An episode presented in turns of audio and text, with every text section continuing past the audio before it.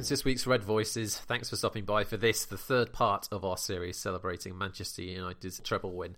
Time to focus on the Motherlode, the Holy Grail, the Champions League. Ewan Lennett, Richard Cann, and Paul Gunning on hand to offer their thoughts on the last part of that immortal 1998 99 treble season and Sir Alex Ferguson's greatest achievement. Rich, how are we? Yeah, I'm not too bad. I'm looking forward to the to the, uh, finally talking about the best bit of the of the treble, in my humble opinion. Yeah, I mean, the other two bits that we've already spoken about over the last few weeks, don't forget, if you, if you so wish, you can listen to our thoughts on the Premier League campaign and the FA Cup run uh, in previous episodes over the last few weeks. There's thousands and thousands of words, you know, so much to talk about for the other competitions. We are so lucky to be going through this campaign here because there's just so much to talk about. There's so much context. I mean, this is where my notes really come into their own, don't they? You make the most extensive notes I've ever seen. Um, you, you are nothing if not a pro. Yeah. Oh, thank you, Paul. How are you? How how are my notes? Are they rubbish? Or are they too long? Or I don't know, give me some feedback because if if I don't get any feedback, I won't get any better. They, I don't think you can get better. They're absolutely incredible. I think like no stone unturned. Um, I'm very well, thanks. But yeah, they are. There are something to behold. Oh, oh, I'm glad. Gentlemen, how are we otherwise? You know, obviously we're we're enjoying our uh, weekly escape from uh, humdrum life at the moment. Are we all doing all right? Yeah, apart, apart from the fact I can't remember what day it is. Um, yeah, Wednesday. it's all good. Wednesday. There you go. It doesn't matter. Doesn't matter, does it? Because every single Yeah. day is exactly the same. It doesn't matter. Um, It doesn't. exactly. Yep. Just embrace it. Paul. Every day's a weekend. Uh, no, yeah, really good. Thanks. Yeah, well, I mean, really good considering. Um, looking forward to, to talking about this uh, unbelievable Champions League campaign, and hopefully the, the listeners will enjoy it as well. Yeah, no, I'd hope so. So let's let's dive right in. United and the uh, Champions League or slash European Cup. Obviously, we'd won it in uh, 1968, ten years after the uh, Munich air disaster. With English clubs coming back into European competition post Heysel, I think it became an incredible drive for Ferguson to get hold of that trophy, didn't it? You know, and I think the abiding memories I have from United's first forays into the Champions League after it was rebranded and reformatted was of United being pretty out of their depth, Rich. Yeah, I mean it's it's frustrating because the, the first season that English clubs allowed back into Europe, obviously United were in the, the Cup Winners' Cup and, and went on to to be probably the best team in Europe at the at the time, Barcelona in the final, and then just didn't didn't build on it in European terms. And I don't know whether that was a, perhaps a reflection on the, the Premier League, maybe just trying having to catch up with Europe, that it kind of fallen back a little bit because before the, the ban, you know, the English league was probably the Premier League in, in Europe in the previous decade. But I think there was a degree of having lost some momentum and lost some development and having to sort of find find ourselves again in in um, in Europe and we took a couple of seasons really to even have a competent go at the European Cup. So yeah, it was a long it was a long a long build up to to the eventual winning of it in '99. I think that also the, a, a huge factor, certainly for United, was the foreigner rule. Yeah, because obviously it took into account British, so Scottish, Welsh, and Irish as well, didn't it? So you know the likes of Giggs and Hughes and Cantona, obviously, you know, couldn't play. You know, also I think there was, I mean, because Fergie had done well at Aberdeen as well. He'd won the, um, what did he win with Aberdeen? won the Cup Winners' Cup, didn't he? Yeah. Cup Winners' Cup, didn't he? yeah. Yeah. So he, you know, he, he he had a reasonable record, but you know, obviously he was still a bit bit naive, um, certainly against the really big boys. But I think the foreigner rule. I mean, there was that unbelievable game away to, to Barcelona where we, we lost heavily, and Gary Walsh played in goal because he. I mean, which was a stupid decision to make, but obviously, you know. It, it, it did make it incredibly tricky for, for him. I think in those early years. It was Cantona and Schmeichel in the in the stands, wasn't it, for that game? Yeah, Which was, you know, he, really. he had all these decisions to make and these, you know, Yeah. really high class kind of British, British but non-English players as well. And so he's having to make these decisions on which genius to leave out. Um, Yeah, and really and that was us. one hell of a. T- you know, that was his first, obviously his first sort of era, his first team. You know, huge, brilliant, um, title-winning team. And you know, I do wonder if, if we had if he had all of his players available to him, I we, surely we would have done better and possibly even won it because I think that was a hell of a team on its day. So going back through the first several years, you know, we go back to 93-94 and United qualified for the Champions League that season, having won the first, the inaugural Premier League. Uh, went out on away goals to Galatasaray, I think, after a 2-2 draw, if memory serves. Following season, yeah, we finished third in a group with Galatasaray. Obviously, that was becoming a bit of a theme. Barcelona and IFK Gothenburg. Paul, I think that was the game where we lost heavily Yeah. over at Camp Nou, wasn't it? Yeah, and then obviously we missed the uh, 95-96 campaign. Blackburn Rovers in our place that season. Came back into it with our first meeting against Juventus in the 96-97 season. Squeaked through that group. Uh, lost 1-0 in both group games uh, to Fener- to uh, Juventus but those were not really one 0 games, were they? We were we were outclassed pretty heavily in Yeah. both, of memory serves. Taught a bit of a lesson, and I think this is probably my worst memory pre uh, ninety nine Champions League campaign. After beating Porto 4 0 on aggregate in the quarterfinals, those two 1 0 defeats to Ugh. Borussia Dortmund in the semi final. Horrific. I think there was a degree in those first few uh, seasons of United not really knowing how to manage European games. Yeah. they're often they're often quite chaotic. I mean, I can even, I can remember the first Champions League home game we had against Gothenburg, and it was I think it finished four two, and it was just attack against attack, and there was was that no three all against Galatasaray, well, wasn't there? yeah, there was where we you know we gone away, we done. We, we we playing at home against a team we really should have been beat, Yeah. beating, but we were just we were just too open and too naive, and we could beat we could beat teams, but we could also capitulate.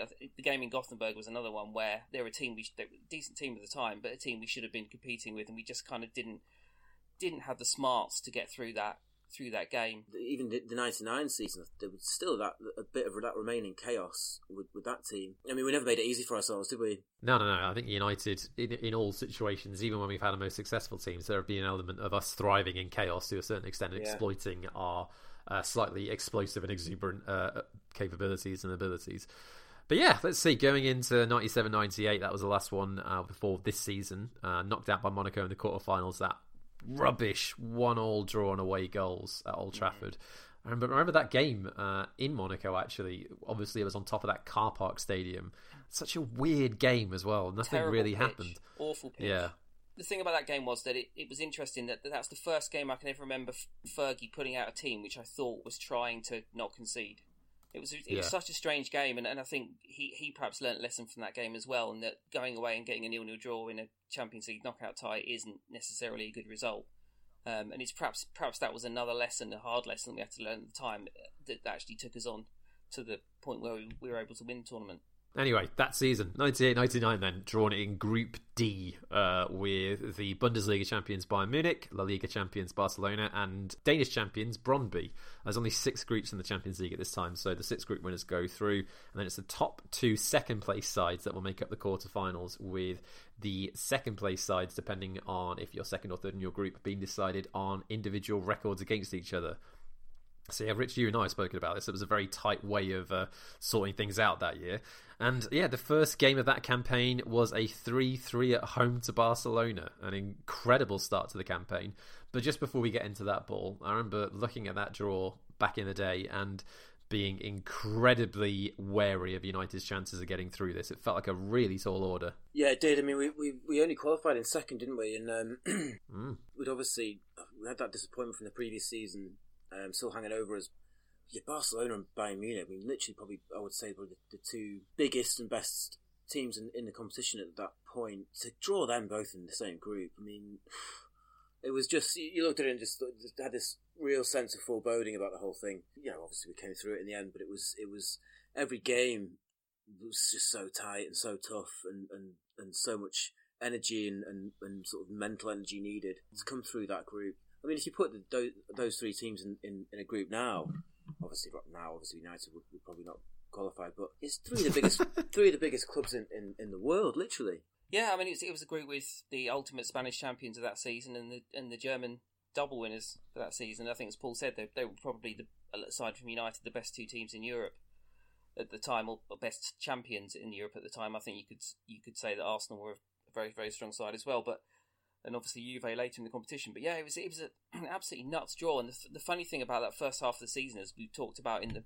with the Premier League campaign as well, is that United didn't really get going until kind of December January time in terms of their absolute top form. But in the Champions League, we were we were incredibly dangerous going forward, but very very flaky as we were in the league defen- defensively as well. And as, as as Paul said, it just made almost every game incredibly stressful, in, in, Yeah. incredibly Yeah, top, incredibly topsy turvy. You know, there were, you could look Mm. at the um, but obviously we'll, we'll, look at the games in more more detail. But you could look at both games against Barca and both games against Bayern and say that if United had kept up their intensity and kept up their level of um, attacking play, particularly, we should have won those games, all four of them. But ultimately, didn't, kind of by virtue of our own lack of concentration. Yeah, it's the, the, you look back on that defence, and I mean, obviously, it was a really, really good defence, but they were prone to lapses of concentration. You know, they did make stupid mistakes. Even Schmeichel made the odd mistake. So, you know, re- we really did make it difficult for ourselves and really were reliant on those unbelievable attacking players that we had in the team at the, at the time. So, kicking things off of that Barcelona game at Old Trafford, that was uh, the period in life where Louis van Gaal was the manager. Uh, they, as you mentioned, Rich, they just won the domestic double that previous season, but they failed to win the treble because they finished bottom of their Champions League group. Uh, Ronaldo had not long been sold to Inter. Sonny Anderson was their main striker, and they had Rivaldo on the side as well. So by all means, a very good Barcelona side, if not a classic by any stretch of the imagination. And it was another weird game for the fact that United, due to the way that the kits lined up, had to go in their all white change strip at home. And I still can't remember to this day a time where United have been forced to wear their away strip at home.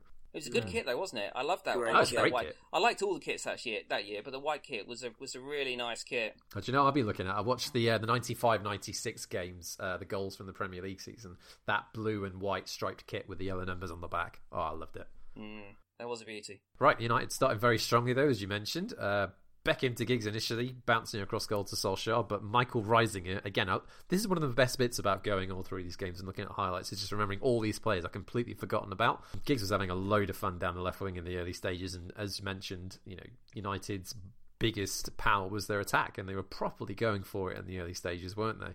Uh, it was Beckham to kick things off with a big outswinging cross. You remember Giggs just managed to get his head with a massive leaping header on this because it basically because it was travelling at such speed it almost took him backwards. It was a great goal to get mm. things going, wasn't it?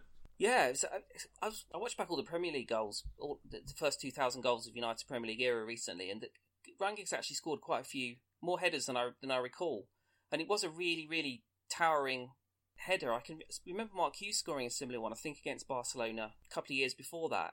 But for Ryan Giggs to be scoring a an enormous towering looping header at the back post was was relatively unusual. It was kind of typical of United having periods in in games, but particularly in some of these Champions League games where they were just irresistible for a, for a period, and you know United fully deserved to to have taken the lead and then entirely deserved to have got a second as well. Mm-hmm. Yep, and it was a well, slightly fortuitous in the way that it fell to Scholes, but again, it was Beckham on the right hand side. Uh, Yorke didn't even look up and hit a stunning overhead volley, which uh, what was his name? Bless him, Hesp. That was it. yeah, Ruud what was his first name? Ruud, I think. Ruud Hesp. Ruud Hesp. Yeah. Excellent. Great name. Uh, it was palmed out, but Luis Enrique, former Barca manager, got in the way and deflected it straight to Scholes, who slammed it into the roof of the net. Paul, were you there for that one? No, I wasn't. It was um, we, we, couldn't afford to go to all the European games at that point, and it was before the they made a compulsory re-season ticket. So oh, I right. watched this one on TV, unfortunately. But um, well, yeah, just what a game! It was a stunning game, end to end and a real sign of things to come. I think um, for the Champions League campaign, you know, sort of that early European Fergie gung ho kind of will score more than you. Or as many as you. Or as many as you, yeah. but and the, the quality of Giggs is Giggs and Beckham's crossing is what stands out in my memory. They were just so dangerous down both flanks, and the billowing shirts, like you said, you know, the, the kits were great, and the, the, billowing shirts on those two were just fantastic. What I found really really interesting about this period as well is it, uh, we were kind of just finding out how good Dwight Yorke was. Yeah. Oh my god, stage. absolutely you know, I had no expectation that he was going to be as good as he ultimately was, but and he'd, he'd, he'd, hit the ground running in the league. And it was interesting because the two qualifying games for the Champions League against ŁKS Łódź, Cole and Yorke weren't the, weren't the starting pairing for that for that season, and, and it, for this Barcelona game they still weren't. And as you say, Fergie went with with Solskjaer and Yorke in this game. Yeah. But it was just it was just suddenly there were just these moments in particularly in the Champions League games where you just realise how good Dwight Yorke was. He was just so sharp, wasn't he? He was, and that second goal particularly was another example. Oh, of, it was a beauty. Just, you know, you, you're looking at a player and you're thinking, what level can he actually play at? And you just realised you had this guy who could immediately play at the absolute top level which was it was quite it was a revelation at the time. Yeah, another thing that was a revelation to me watching back through all the highlights of these three different competitions is how many overhead kicks there are in yeah. football at this stage. Mm. Absolutely. yeah. But this one, I mean, the, the, Yorke's in this game was just it was absolutely beautiful, wasn't it? Mm. Anyway, uh, Barcelona starting to come back into the game a little bit after that second goal. Uh, Rivaldo was driving towards goal and hit a shot that Sonny Anderson deflected in. Chucked off for an offside that wasn't actually offside, so we got a bit of a let off there. Uh, maybe into the second half with the United 2 0 up, there was an element that we had sort of took it, taken foot off the gas a little bit, and we were punished for, as we've mentioned here, one of several awful defensive errors. Like Stam, Berg, and Gary Neville all trying to get it clear, all getting way too close to each other, and the ball squirmed out to Anderson, who fired home when Schmeichel was a little bit too far out of his net to make it 2 1 and then ooh, a bit of a nasty equaliser as well. Uh, it was Luis Enrique to Rivaldo. Stam get got pulled into the challenge. It was a bit of a necessary tangle of legs, and Ronaldo went down. Giovanni stepped up and made it 2 2. But then three minutes later, Paul, that free kick by Beckham, that free kick. The original goal v Greece Yeah. in front of the Stretford end, wasn't it, in that World Cup qualifier? It was. It was, it was that quintessential Beckham, wasn't it? Where I always loved his body shape when he when he finished it. You know, when he struck the ball. And in this one, he was like where motorcyclists are going around the track and they and they, and they go around the corners and they bend all the way to the ground. It was like he almost finished horizontal. It was unbelievable. But yeah, stunning free kick and um, just Beckham in his pomp, absolutely amazing. Rich, it didn't last very long, though, did it? No, he didn't. Uh, the, as, as was the nature of this. Did game. you want to say something about the Beckham free kick? Or? Well, well, only just I, I watched it. I was watching the Champions League goals again just just before we started recording, and just as well as the shape that he had when he took that free kick, the speed that he ran up to that ball, he was Yeah. almost a, he was almost a, a, a kind of long jumper. He, he was almost I would have said he, pro- he was probably at 80 90 percent at full speed before he hit Yeah. that ball. He wasn't a wasn't a normal kind of free kick technique. He had to get absolutely every bit of kinetic energy you could get behind it to, to, to accurately hit it from there. It was just a ridiculous free yeah, kick. I still don't think It that I've really seen was. a better free kick taker than Beckham And, No, in all the years I've been watching football. Really, I mean, there's been some fantastic free kick takers. Don't get me wrong, but I think part of it is just that sort of aesthetic.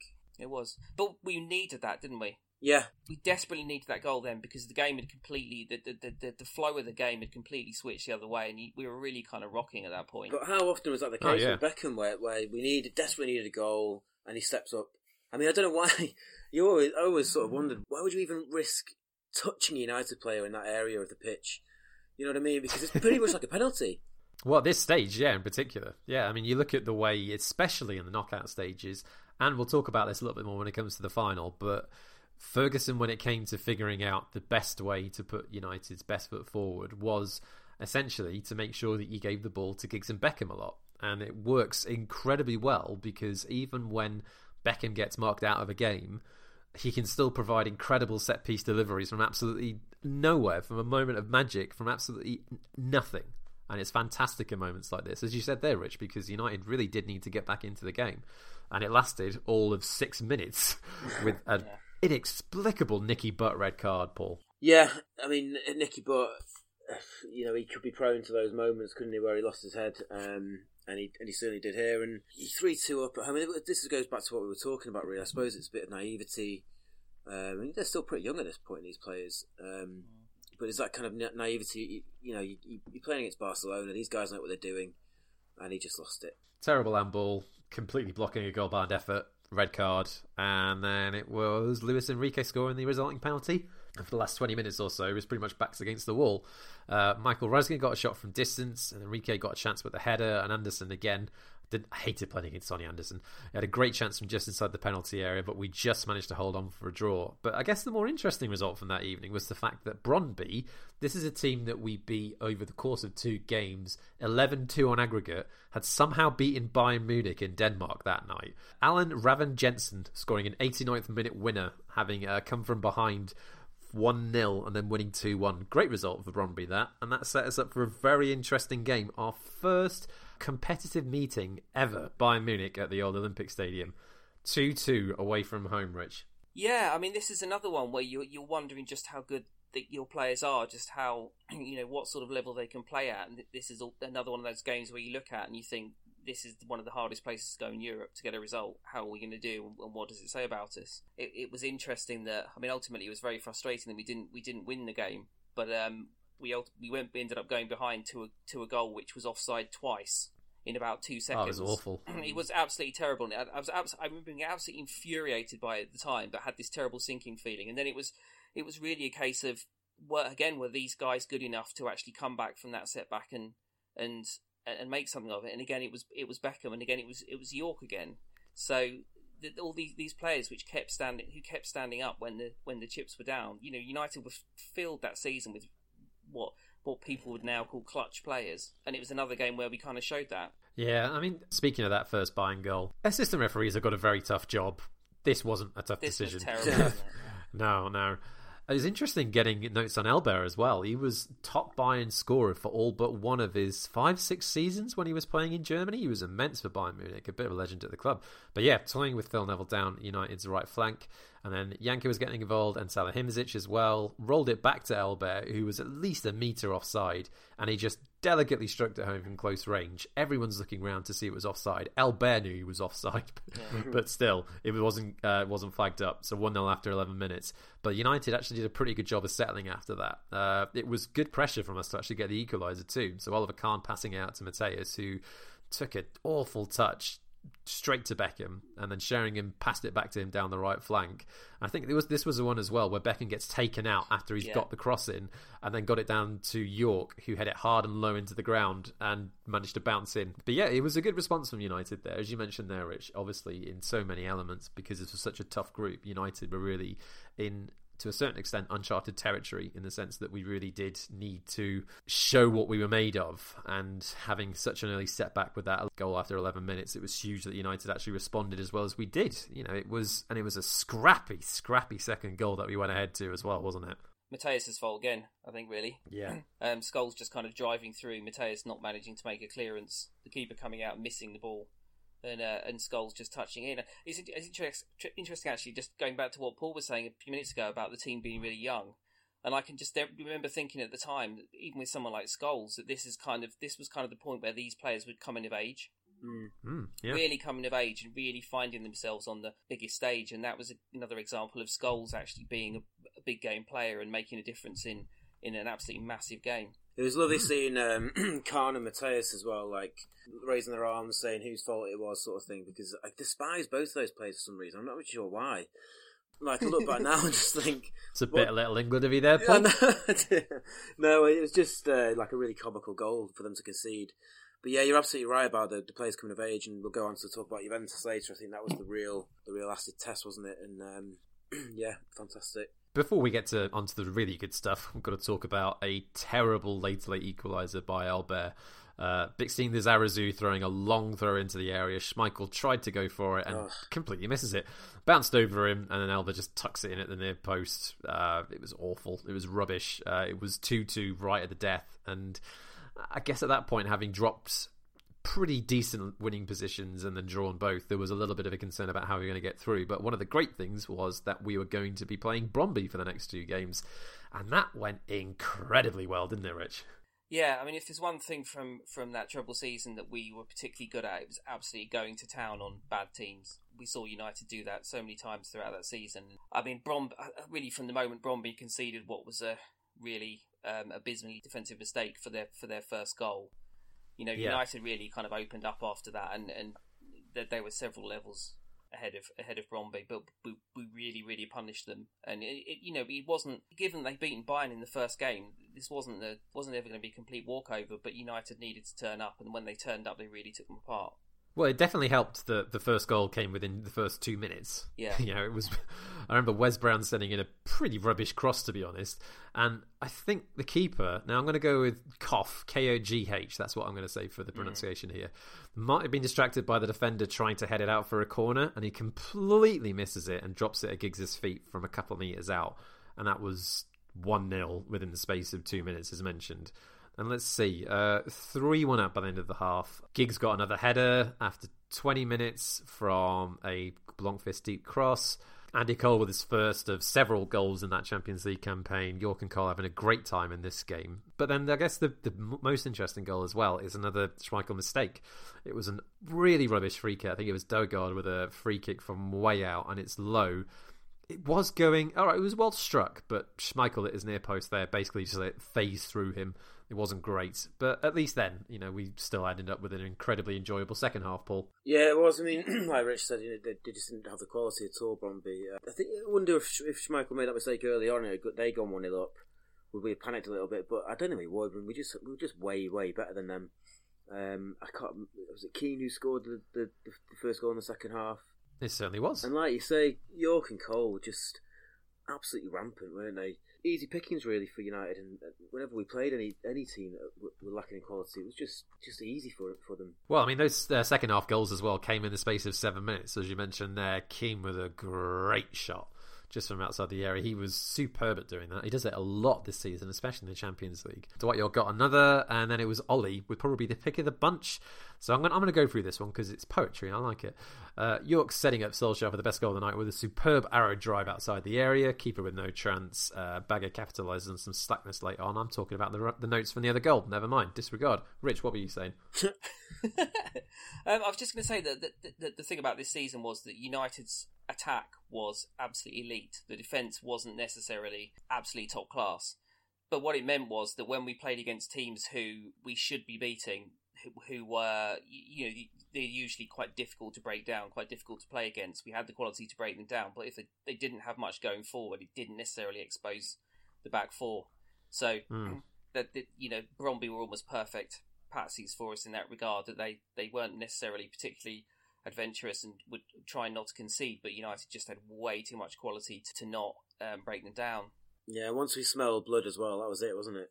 It was, and, and we should remember that the, the, the, the, goal difference that we gained from this game and, and the home game were actually pretty vital in the in the fact that we the last game was relatively nerve free or far more le- less nervy than it could have been if mm. if if mm. the goal difference had been very close because as you and I were chewing the cud over earlier, looking at the different permutations for the for the final set of games, none of the other teams that were in and around United as the potentially the best second place teams had a goal difference of above about plus one.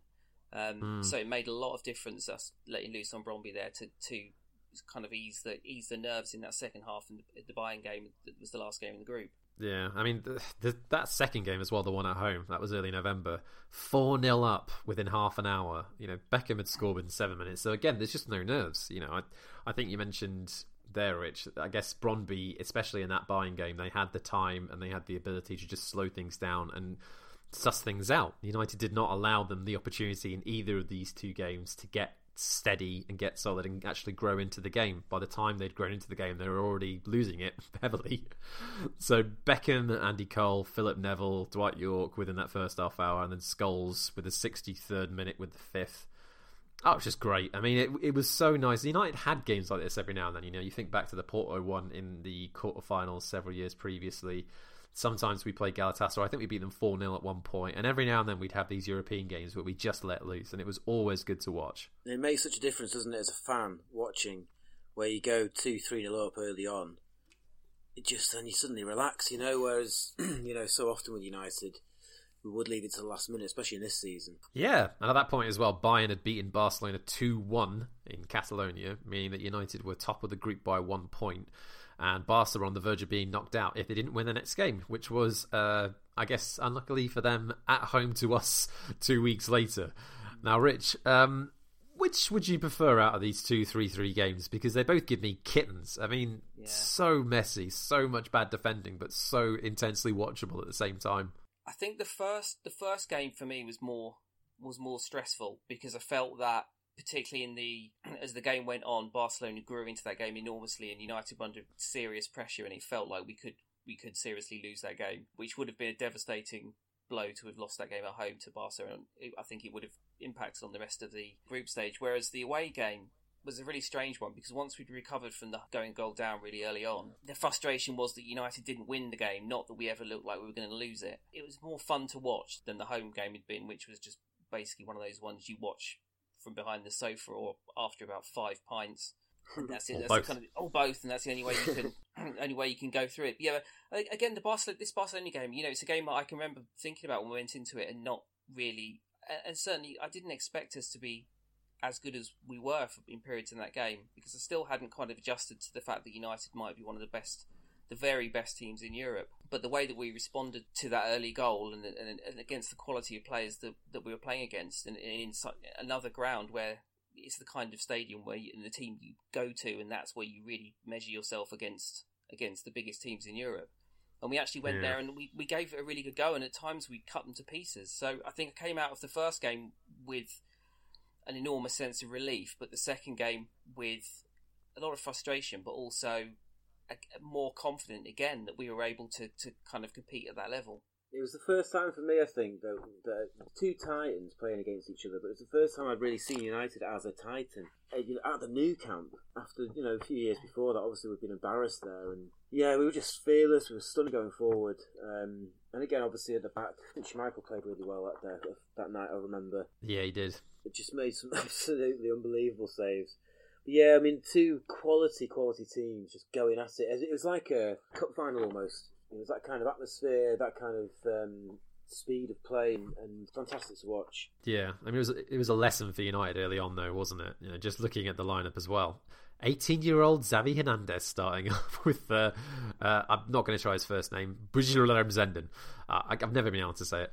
And Figo flanking Anderson up front again. Giggs was injured. Uh, Wes Brown was at right back, so Gary Neville was alongside Stam at centre back, and that did not go well. It was an yeah. He always they always used to say, "Oh yeah, well he used to be a centre back, you know, when, when he was uh, going through the through the youth system." But I mean, he stopped growing. Hit so, that well. you know? Yeah. I mean, it was terrifying. And he must have been terrified. Oh, it was it was a terrible start, wasn't it? I mean, Sergi again was a top class player playing on. Uh, I think it was left flank, and he was super. No, no, no, I'll admit, Bowen was there. Was it on the left flank?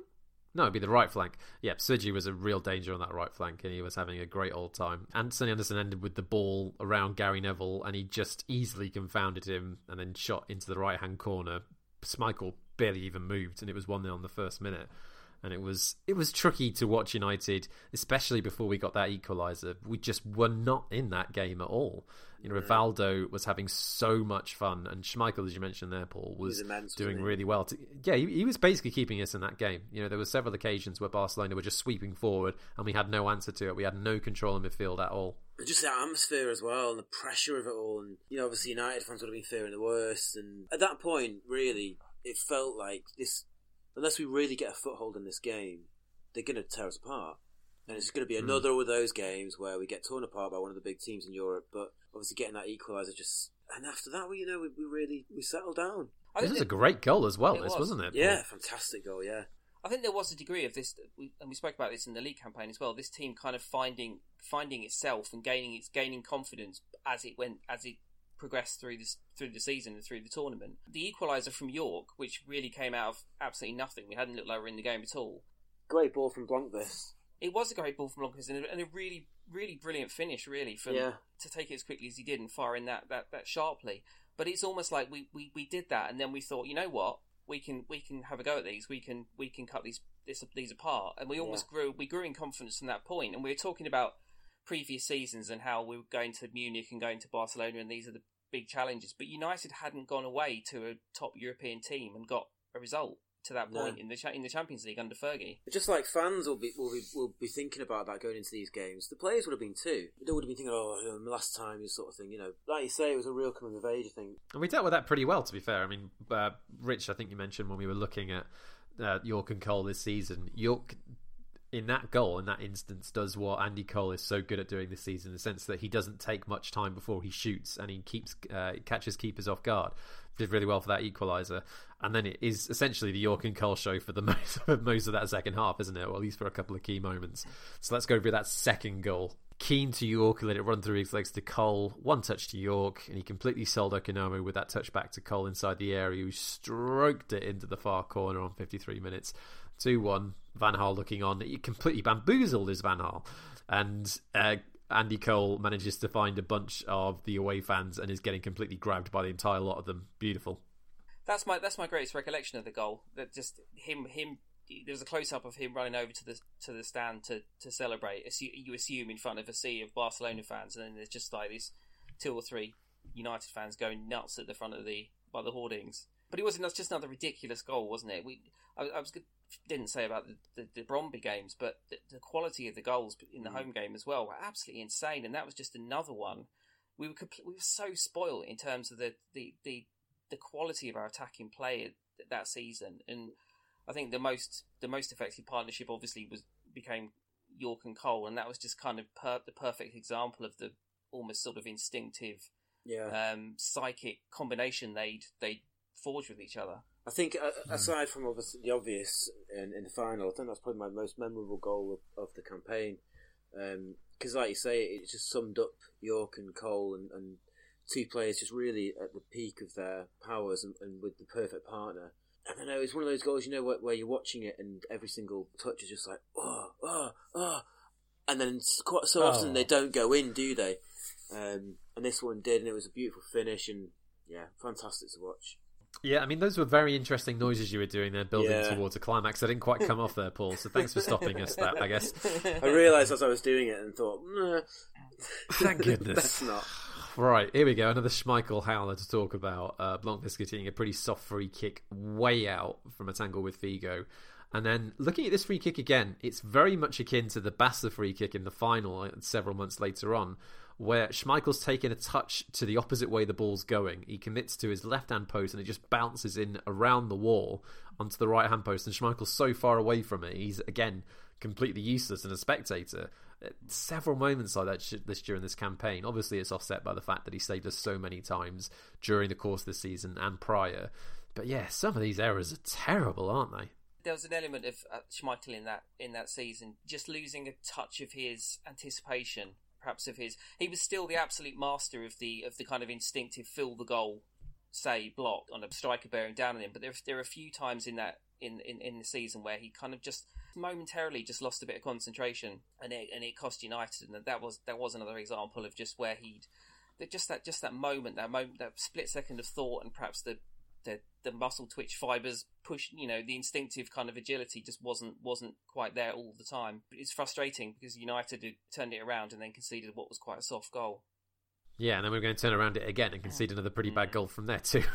yeah. But this was another great cross by Beckham just on the 68th minute. Has been committed, and for some reason, despite being served several warnings, and surely they must have had some idea that we're actually pretty good at scoring goals from uh, headers, you're completely left alone, inexplicably in the middle of Barcelona's penalty area, and he just tucks it in. Hesp committing, coming out far too quickly, and yeah, it had been coming. United had been building a bit of a head of steam since that second goal from Barca, but then again, another really bad goal to concede. It was still really high quality from Rivaldo, Paul. It was that overhead kick, but he, there was so much space and time between Stam and Neville for that third one. And from that goal onwards, United were in real danger of losing this game, weren't we? Yeah, I think they hit the bar as well, didn't they? I think Rivaldo hit, hit the bar. Um, there was a great save from Giovanni. Yeah, we just looked all a, a bit at sea, really. You know, going from not in control, obviously never in control against Barcelona at that stage, but you know, we looked we looked pretty decent. We we got the lead, and it was really frustrating because um, I mean that would have just wrapped up the whole thing, wouldn't it? You know, it was still a decent result, but again, just making it difficult for ourselves. Well, We were pretty good at that, though, weren't we? I mean, 3 3, that meant that Barcelona had been knocked out of the group, so it was essentially down to United and Bayern to figure out at home on Old Trafford on the 9th of December who was going to go through as top of the group, Rich. Now, we, we've gone back and forth to try and make sure that we understand the context of how the second place qualifiers go through. United, from your markings and your workings, had a pretty good chance of going through, and it was going to take a pretty big muck up for us to go out. Yeah, I mean, as it as it ended up, um, United finished on 10 points, and the, the next um, highest point scoring second place team finished up had eight. Now there were some permutations that could have caused United problems. I think um, I think it may have been if, if Olympiacos had won. There's one there's one result that if, if a team had won, they could have gone on to, to ten points, and United could have gone out if they'd lost this this game. But a draw was almost all, certainly likely to take us through. And I think the way the game progressed as well, by the time um, we got into the kind of like the, the last 25 minutes of the game, Bayern and United were fairly content with the, idea that they were both going to go through if they drew, and it kind of petered out from there. But um, it wasn't. Looking back at the groups now, it wasn't quite as stressful as it may appear if you if you were to look at without the context of the, the different games that were being played on the last game of the season, the last last game of the groups. I mean, it's the one of the least interesting, probably the least interesting of the six by some way. It was a one-one draw at home. I remember Roy Keane started us off just before the uh, half-time break. Uh, let's have a look. Beckham with a long-range pass out to Giggs. He lets it run a little bit, and he was forced quite wide. But Paul, I mean, I, I mean, you love Keane anyway, but I'm sure you would have loved watching this one again. Uh, he basically hit it just across the edge of the penalty area and he does this so well. He just strikes it so purely, yeah. and Kahn had absolutely no chance from outside the area, 1 0, and Keane doing keen things. Keane doing keen things as he as he did so often that season. Then lovely bit of, bit of skill from Giggs as well, which left the defender on the floor, which is always a, a lovely thing to see.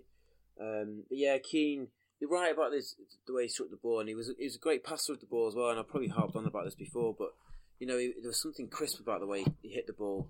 And again, you know, my hatred of Kahn just you know it was perfect for me. Keane scoring past Kahn, brilliant. Bring it on. Mm, yeah. So I guess at the end of that game, Rich, there we are qualified in second in that group despite drawing four times. Hadn't lost, crucially, though, and that set us up for a quarter final meeting with Inter Milan, first leg at Old Trafford.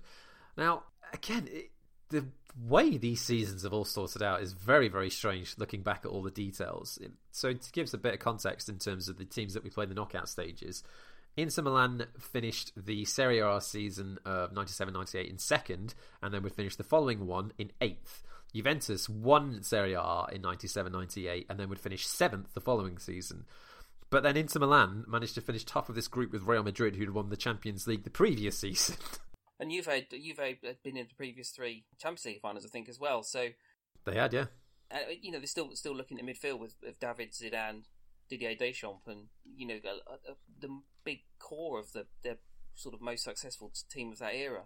So it was a really, really strange season. And Inter had a lot of a lot of talent, but they'd had a lot of injury problems as well. Ronaldo had quite a few injuries and wasn't really fully fit, and Baggio as well. And it was, I don't know, it's just a really strange season for both of those teams. But but whereas they really struggled in the league, they were absolutely exceptional in the in the Champions League until the point that United got hold of mm. them. Yeah, I mean, mentioning those players, let's have a look.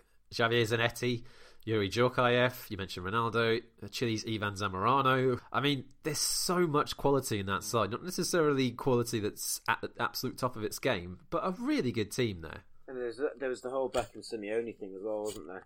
There was indeed, yeah. This is their first meeting since that red card in the last 16 meeting in France 98. So, yeah, a lot was made up of that initial handshake, wasn't there, Paul? Yeah, it was, yeah. I mean, it was always going to be, wasn't it? And Beckham was having the season of his life at that point. I'm not sure how Simeone was playing for Inter in, in, in, in the league, but perfect United team, you know, perfect lineup. And I just thought United, again, with Beckham's crossing, just absolutely off the charts that season and, and in this game. Um, and another Yorke header. I mean, how many times do we, do we, do we say Beckham cross Yorke header? It's just unbelievable. Many.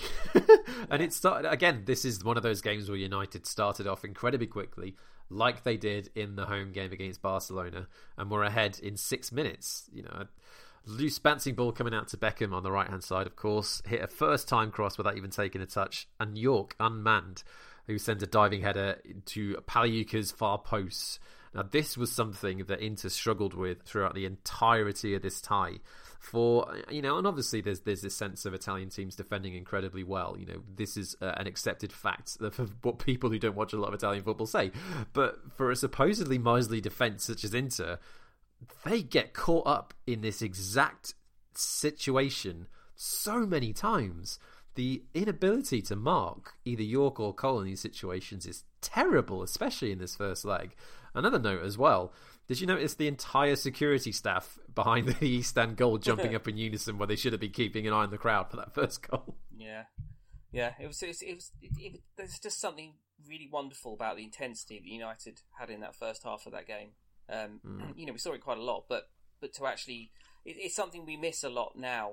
Is is United coming out in games and absolutely flying into teams, and into you know we t- you talked about their defensive strength, but but the Italian league was incredibly strong at that time, and there were some some really wily characters in that Inter team, but they just couldn't they couldn't live with the intensity and the quality of United attacking play. As you say, they got done twice by the same by the same thing, and it's probably given the quality of the players we had and the the attacking play that we had, it's perhaps being harsh to criticise too much. But Yorke in particular just seemed to find a way to find space in the area again, again and again.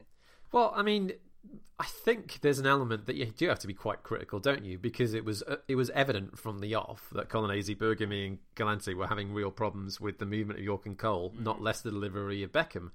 But they just never got a hold of it. You know, it's no. not like they didn't have warnings. You know, there was another couple of fantastic Beckham crosses. He was running this game from the right flank. He was absolutely superb.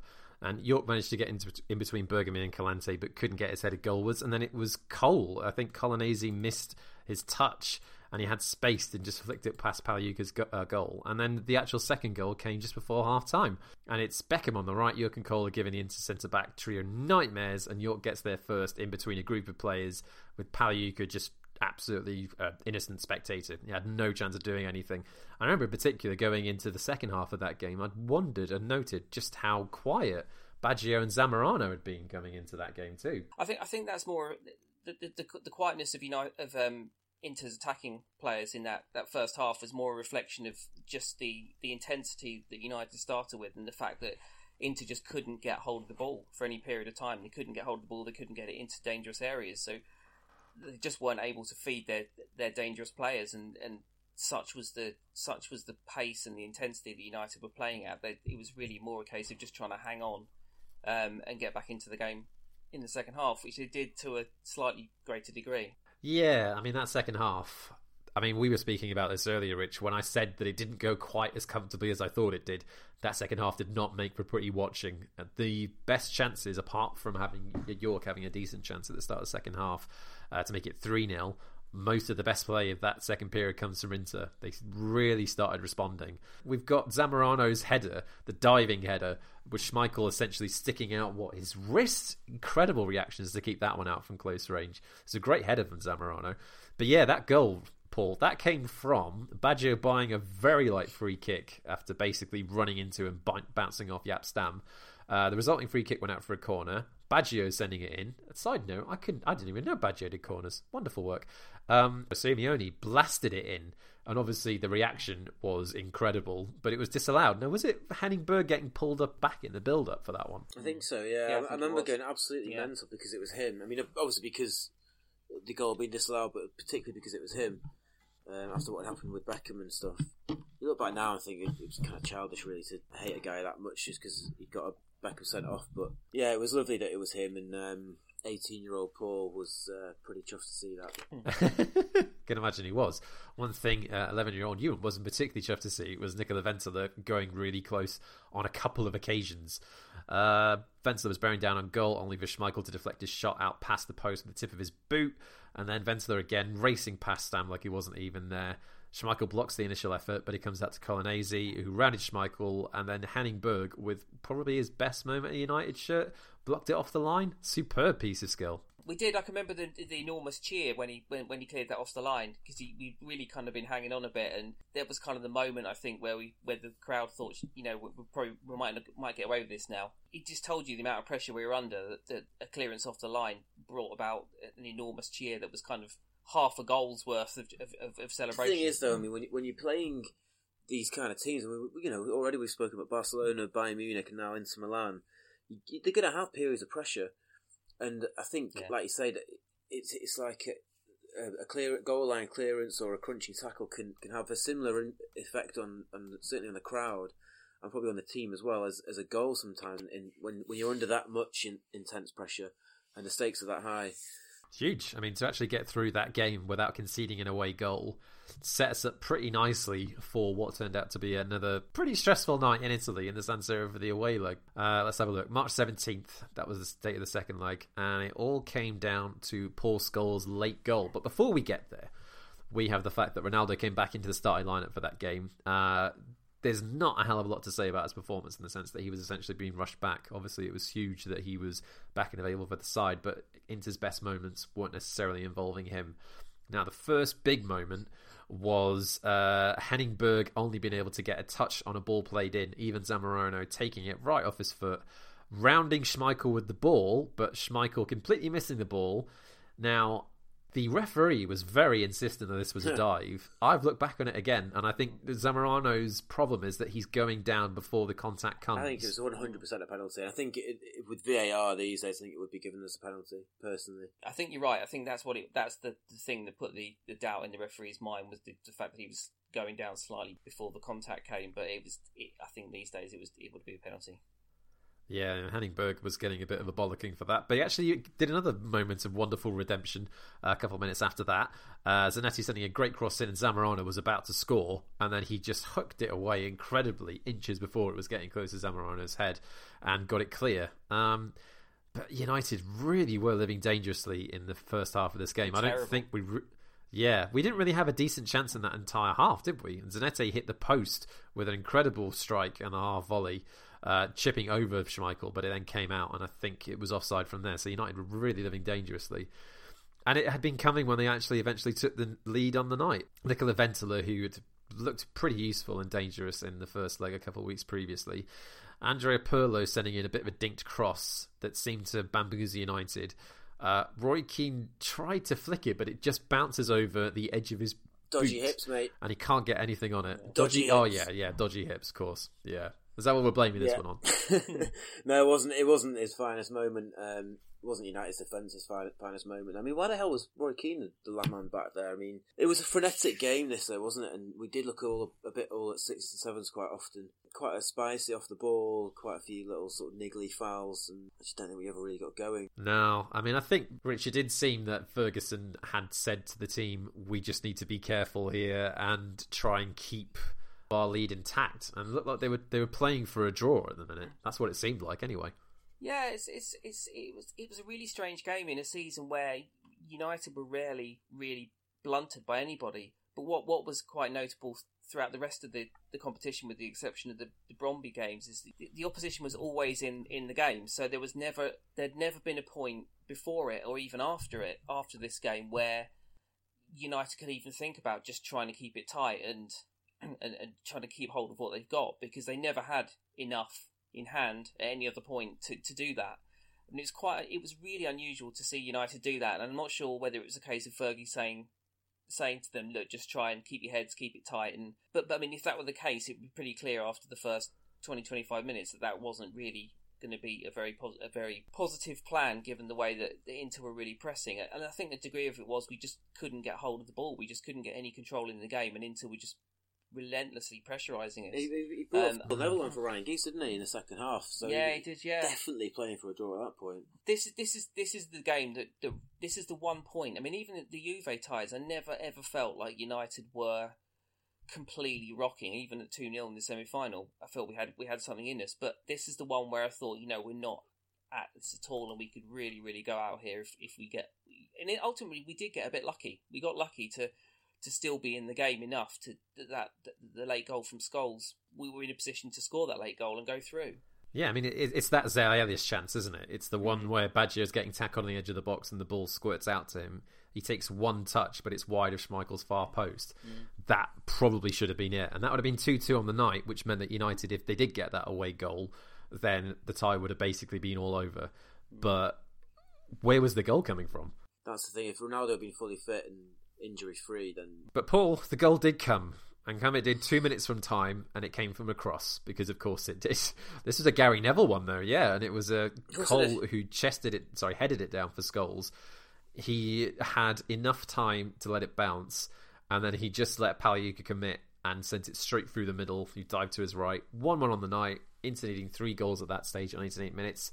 Game over. What a relief. Game over. Massive relief. Yeah, absolutely huge relief. Um, I mean, there's nothing else to say from it. You know, just the, the, the sense of relief was was unbelievable. You can see that from the players as well. You see Beckham's Beckham's reaction to that goal was basically to to go a bit a bit mental, wasn't it? And It's kind of like almost like stomping yeah. on the spot with because you know they, they clearly are aware of the pressure they've been under, and that was a real massive moment of release for the for the whole team and for the fans and everybody. That that ended that tie relatively nicely. It was it was great to see United battle their way through that second leg in particular and that made for a very interesting semi-final lineup. So that was Juventus squeaking past Olympiacos 3-2.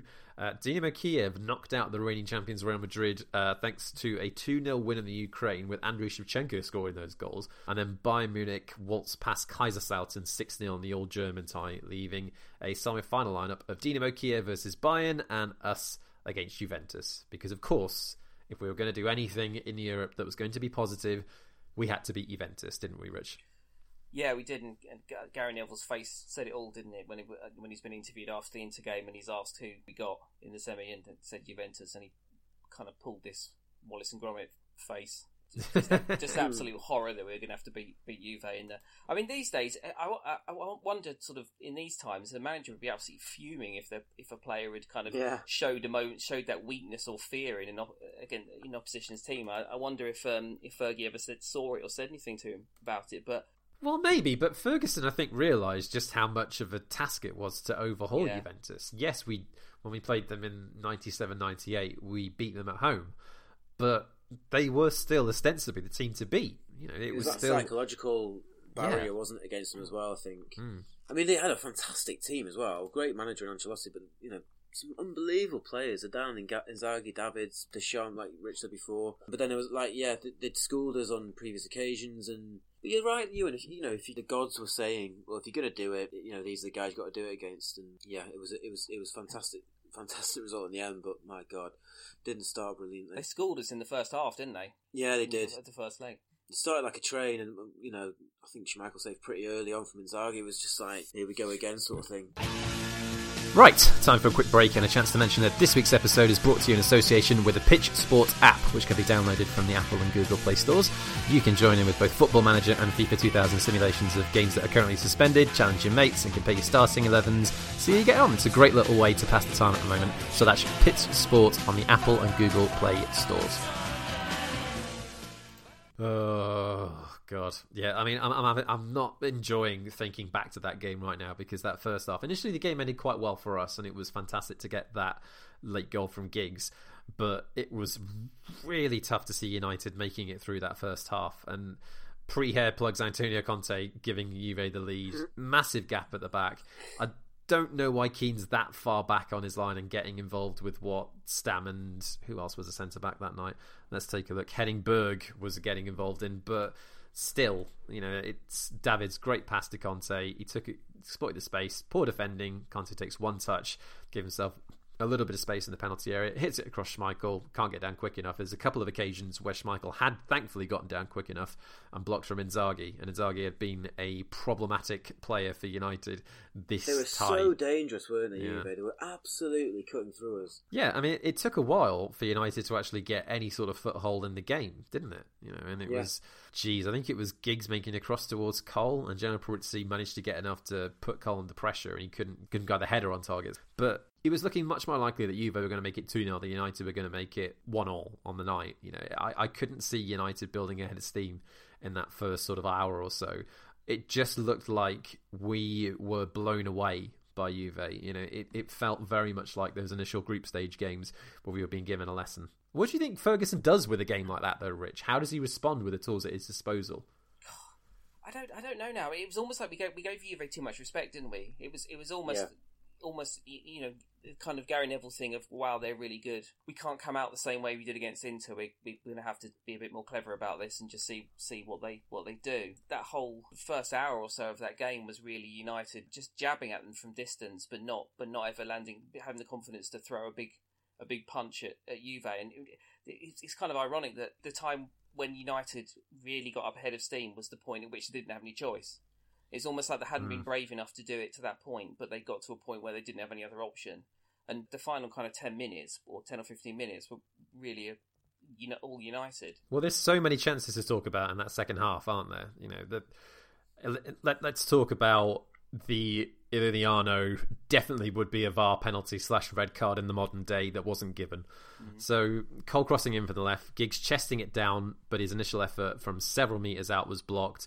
Came out to Scholes two meters out and he put it past the post, but the initial shot from Giggs, Iuliano is basically trying to stick his out in a veiled attempt to steady himself, but he sticks it out right in front of the ball. It's got to be a red card, and the referee completely misses it. Yeah, absolutely. And and it's things like that on, on nights like that where you think, oh god, it's not going to happen, is it? It's not going to be our night. Well, especially not when Sheringham got a goal writ- written off for uh, offside Yeah. as well. Yeah, it did. It really did.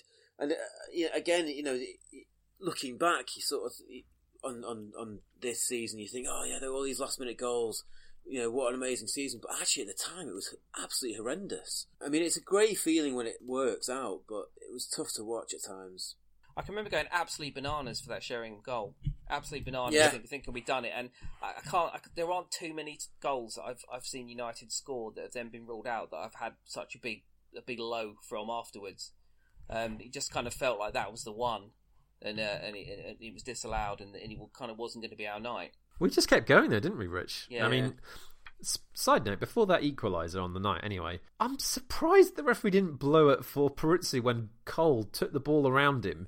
He basically just runs into him and Yeah. just blocks Yeah. him off. Yeah. The reaction from everyone around him seemed to be one of surprise and not outrage. And I wonder if that's made the referee's decision for him because no one seems to be complaining about it too much.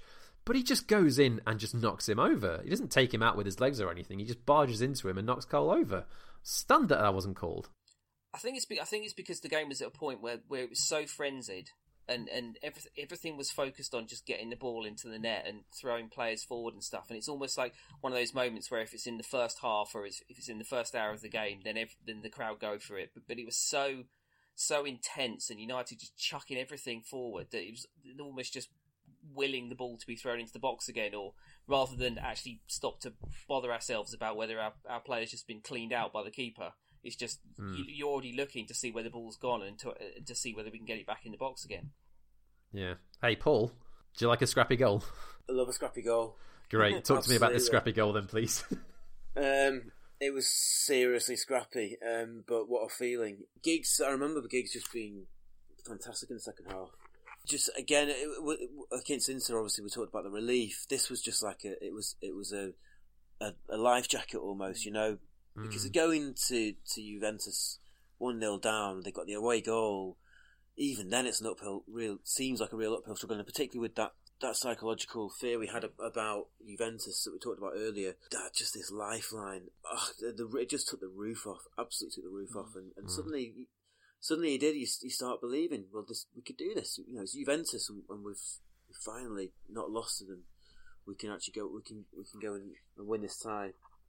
I mean, spot on. It was a lifeline. We needed it. You know, I mean, I'm not saying that United weren't capable of overturning a one 0 deficit going to the Stadio Olimpico in a couple of weeks, but the psychological at the time anyway, because obviously the start of the, the second leg did not go according to plan. But at the time, actually getting that equaliser as late on as it was felt like a significant edge going into the second leg. It was hmm. big for us, and especially because we'd spent so long in that second half pounding against the door there, trying to get an equaliser. It felt like a, it felt really significant, didn't it, Rich? Yeah, it did. And remember as well, we'd still not we'd still not won away away against a, a really top European side. You know, we'd lost twice away against Juve in the Champions League already in the previous years. We we lost in Dortmund when it really counted in the semi final. We'd drawn in um, in Milan, in Barcelona, and in Munich um, in this in this season, but we hadn't won. We hadn't won away against anybody of, of, of serious repute. So to have gone into that game 1 0 down and knowing that we had to do something we'd never done under Fergie to that point in, in the Champions League, that would have been a big a big psychological blow. Whereas that late equaliser meant that we could, you know, potentially we could come away with the same result we'd had in Munich or the same result we'd had in Barcelona and gone through. It changed the context of the tie a lot. And admittedly, that context didn't last very long once the game started. No, it did not. No.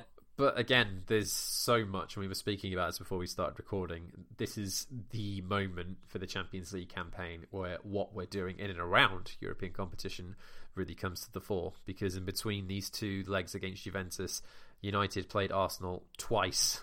You know, the first uh, initial semi-final tie at Villa Park, which was nil-nil, and obviously the two-one win in the replay three days later. Obviously, we played in the league three days later and beating Sheffield Wednesday. But to have a game like the Arsenal replay just once in the season, or at least a decade, is one thing. To have a game like the Juventus one just a week later, God, we were spoiled. It was incredible this match, wasn't it, Paul? It was, and this United team was obviously a fantastic team, one of the best teams we've seen.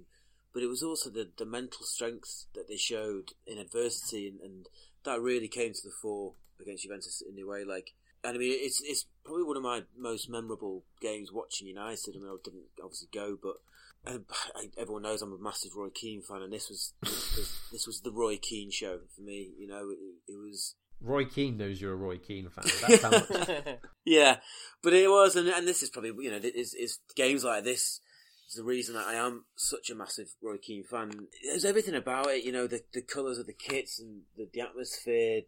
the, the stakes being so high, going 2 0 down so early on. I mean, I was so deflated when that second goal went in. I was so deflated when the first goal went in. But I do know, I'm, I'm, I, I know Rich said he always felt that you could still get back into it. I didn't. I, at this point, I'm thinking, 2 0, I'm thinking, this is it. Mm. I wasn't sure what to think, to be honest. I mean, there was No, so much going on as well. shell shock. well, I mean, it was a really tricky game for United coming into it because we had so many bookings as well. You know, Roy Yeah. Keane, Denis Irwin, Ronny Johnsen, and Paul Scholes were all the booking away from missing the final. So yeah, Paul Scholes didn't start, but started ahead of him, and Giggs was completely missing through injury. And it's one thing going into a game with all of that. It's another thing going into the old Italian style Olympic stadiums, which I've never enjoyed United playing at. They're just so intimidating. And it wasn't a great start. You know, as you mentioned, that first goal. uh, oh, goodness me. I mean, it, Davids was playing a great game already, and Pessotto was having a great time down uh, United's right hand side. And then it's Zidane with a quick one two for Di Livio from the corner. And it wasn't even that great of a cross, it was just deep. And Gary Neville has basically managed to find himself on the wrong side of Inzaghi. He just tapped him from close range. And from that point onwards, you're thinking that is a massive psychological blow to get that first goal. And So I got, yeah, I got the sense from watching the way that Inter was, str- sorry, uh, Juve was striding back to the halfway line to get the restart going again. They felt that was a massive blow to United to concede that early. But initially, Rich, we seemed to respond quite well. Not only to that, but the second goal as well, which is even worse. It was even worse, wasn't it? It was just just such an ugly goal. It's such an unfortunate goal as well. The, you know, the chances of, of, of the shot basically being deflecting off Stam's foot onto the ground and then bouncing right over an extremely tall goalkeeper and and, and perfectly floating itself into the far corner. It was just Mm. it was just kind of the the ultimate indignity. But the one thing about it was the reason why it didn't feel like it was it was done is just it happened so early. We were, we were two goals down so early in the game. Yeah. 11 minutes gone, we were 2 0 down, 3 1 down in aggregate. We were, and the other thing was, and I, and I had absolutely no idea why I wasn't watching this game in the pub because I watched, I was largely drunk for most of this Champions League run, but for some reason I was watching this at home, and this this is the only this is the only game, Man United game, I've ever ever known that my mum sat down and watched with me. my mum doesn't care a monkeys about football, and we went two 0 down, and she said she said to me, she said, "Oh dear," she said. She said, "Don't worry, you'll be all right," and that and that was it. this is Can with the wisdom. Well played. I know exactly, and, and and she was absolutely right. So who who am I to, to mock her for it? Um, Yeah. yeah, Yeah, I mean, as I said, United dealt with the reaction for both goals quite well, even though obviously being 2 0 down, 3 1 down in aggregate at that early stage was huge. But, Rich, play silence, please. We now need to give time to our good friend Paul Gunning, the soliloquy, his moment. Roy Keane with a captain's goal for Manchester United. Paul, you have the floor. Roy Keane with the captain's goal, but I mean, I think that the next goal, obviously going 2 0 down, the next goal was so crucial. I think if Juve had got it, then it's curtains for United. Up steps Roy Keane, and he was like, in this game, even after he got his yellow card in this game, he was like the army of the dead from Lord of the Rings, just sweeping everything before him. Absolutely unbelievable, towering performance and a towering header to boot. Just streaming into the box, absolutely, and no one was going to get that ball before him. And sure enough, he got it, and fantastic finish. And then it was at that grabbing the ball out of the back of the net, and "Ah, come on, lads, we're going to do this sort of thing. And Didn't give a shit, did he? Just walked off. Like, yeah, yeah, Just- normal. yeah. ah, yeah, I mean, I, I love the guy, and this performance just summed him up perfectly. Absolutely fantastic. And it wasn't long after that that he actually got his booking, wasn't it? Um, Yeah. He's blaming Jesper Blomqvist for this, for a pass on the halfway line. But I just want to point out that it was both Keane and Nicky Butt that completely failed to deal with this one. And then Keane pulls Zidane back and forces him to bring him down once Keane's lost control of the ball. And he's instantly turning around having a go at poor Jesper Blomqvist. I think there's an element to say that Keane's pretty culpable for conceding that yellow card. Can you imagine what must have been going on though in, in, in his mind when he got that yellow card? Mm. It must have been.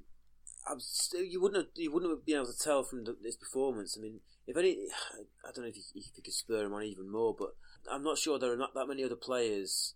You know, he's the opposite of Paul Gascoigne in 1990, isn't he? Where Gascoigne's like crying about it, and this, I'm not saying that's that's wrong by the way, but this was just this absolute defiance. Like, well, well, if if I'm going to miss it, I'm going to make sure that I've done my bit. Unbelievable performance from mm. him. And it wasn't long after that yellow card that United actually got back on level terms, not only on the night, but on aggregate as well, Rich. I mean, Neville with a good bit of defensive mopping up, sending a long ball that Beckham headed down to Cole. Cole with an in- a brilliant cross Really for was. Yorke, diving low, and then Peruzzi absolutely nowhere. Two two on the night, and suddenly United are laughing. I absolutely love goals like that. A diving header where the keeper doesn't even move. Mm. These are the best. But I think it was again. It, we we talked about the, the frailties of the inter defence in the in the quarterfinal, but I think the movement of Cole and Yorke that's that season or during those the couple of seasons after it as well was just absolutely world class at all times and. And they, they just they just had an instinct as to where the other would be and, and what, what type of ball they needed. And that was just perfectly illustrated there. And, and Yorke was really clever just to drop off the back of the defender and get get, get himself a couple of yards. And, and Cole just delivered the absolutely perfect perfect little sort of looped cross. And it was just a it was just a really lovely goal and lovely lovely header and goalie just standing there. And, and the, the moment that went in you could see that the wind went out of Juve. Yeah. And Stam cleared one off the line just before that as well, though. yeah he did yeah it was no, around that Yeah, he point. did, yeah. I mean, Inzaghi was giving Stam a lot of trouble that night anyway. Yeah. Yeah. it was almost a carbon copy of that second goal. But Schmeichel, thankfully, was wise to it and came off his line a lot quicker than he did for the second goal and managed to clear it. But yeah, Inzaghi was giving us kittens all evening. But you're right, Rich. I mean, it was a big psychological hit for that second goal to go in. And United at that point were kind of able to control the game at kind of arm's length, really, weren't they? Yeah, I mean, if you if you think Juventus at home, or e- any Italian team at the time, but Juventus at home two 0 up, you think that's that's that. That's game over. And it took it took a, a really monumental recovery from United to response from United to do that. But Juve just won't wouldn't have been used to that at all. No. They just wouldn't have been used to that in, in the slightest. And they've been in the previous three Champions League finals. They hadn't they hadn't faced that kind of threat, that level of threat in a home tie in in a knockout game. It just seemed like they didn't really know how to respond to it. Yeah, and as much as as as you said, you could see their sort of heads drop. United's chests stuck out, didn't they? Yeah. And Well, I mean, there's interesting things that come in for that side as well. You know, you mentioned Ancelotti was the manager, but he had only been hired in February. They were having a weird, weird season, but you're not wrong at all. They were still. I mean, I've said this a couple of times, so permit me if I'm sounding a bit like a broken record, but God, there's no overstating. They were the team to beat. They lost the last two Champions League finals, yes, but they won the previous one by beating Ajax. They were ostensibly one of the best sides at European football, if not the best, and it was huge that United were able to respond to this. And not only that, as you said, Paul, puff their chest out. Looked like they actually Yeah. got some measure of control on the game. And to come back in the way that we did and haul ourselves back into that tie was absolutely gigantic. But like, one of the big tactical things that, point, that pointed out from the shift from the Inter tie, especially in the first half of that first leg at Old Trafford, to this tie against Juve, Juve in particular seemed to figure out that United's greatest strength, especially in the European game, was crossing from out wide and getting the ball to Beckham. Beckham is just not in these games very much at all what is happening a lot, especially in the first half of that game at the Stadio Olimpico, is that the ball is coming back to Neville. He is pumping it forward, and United are the first to either pick up the loose ball or getting that first touch and then getting a quick attack. That's where uh, Yorke's uh, shot from the post comes on, which Peruzzi does an incredible job to tip onto it. But yeah, that's uh, that was a real notable change, and it, it, again, you know, you've got to give credit to Ferguson for spotting that Beckham wasn't able to get into the game and giving United another weapon with which to attack Juve with.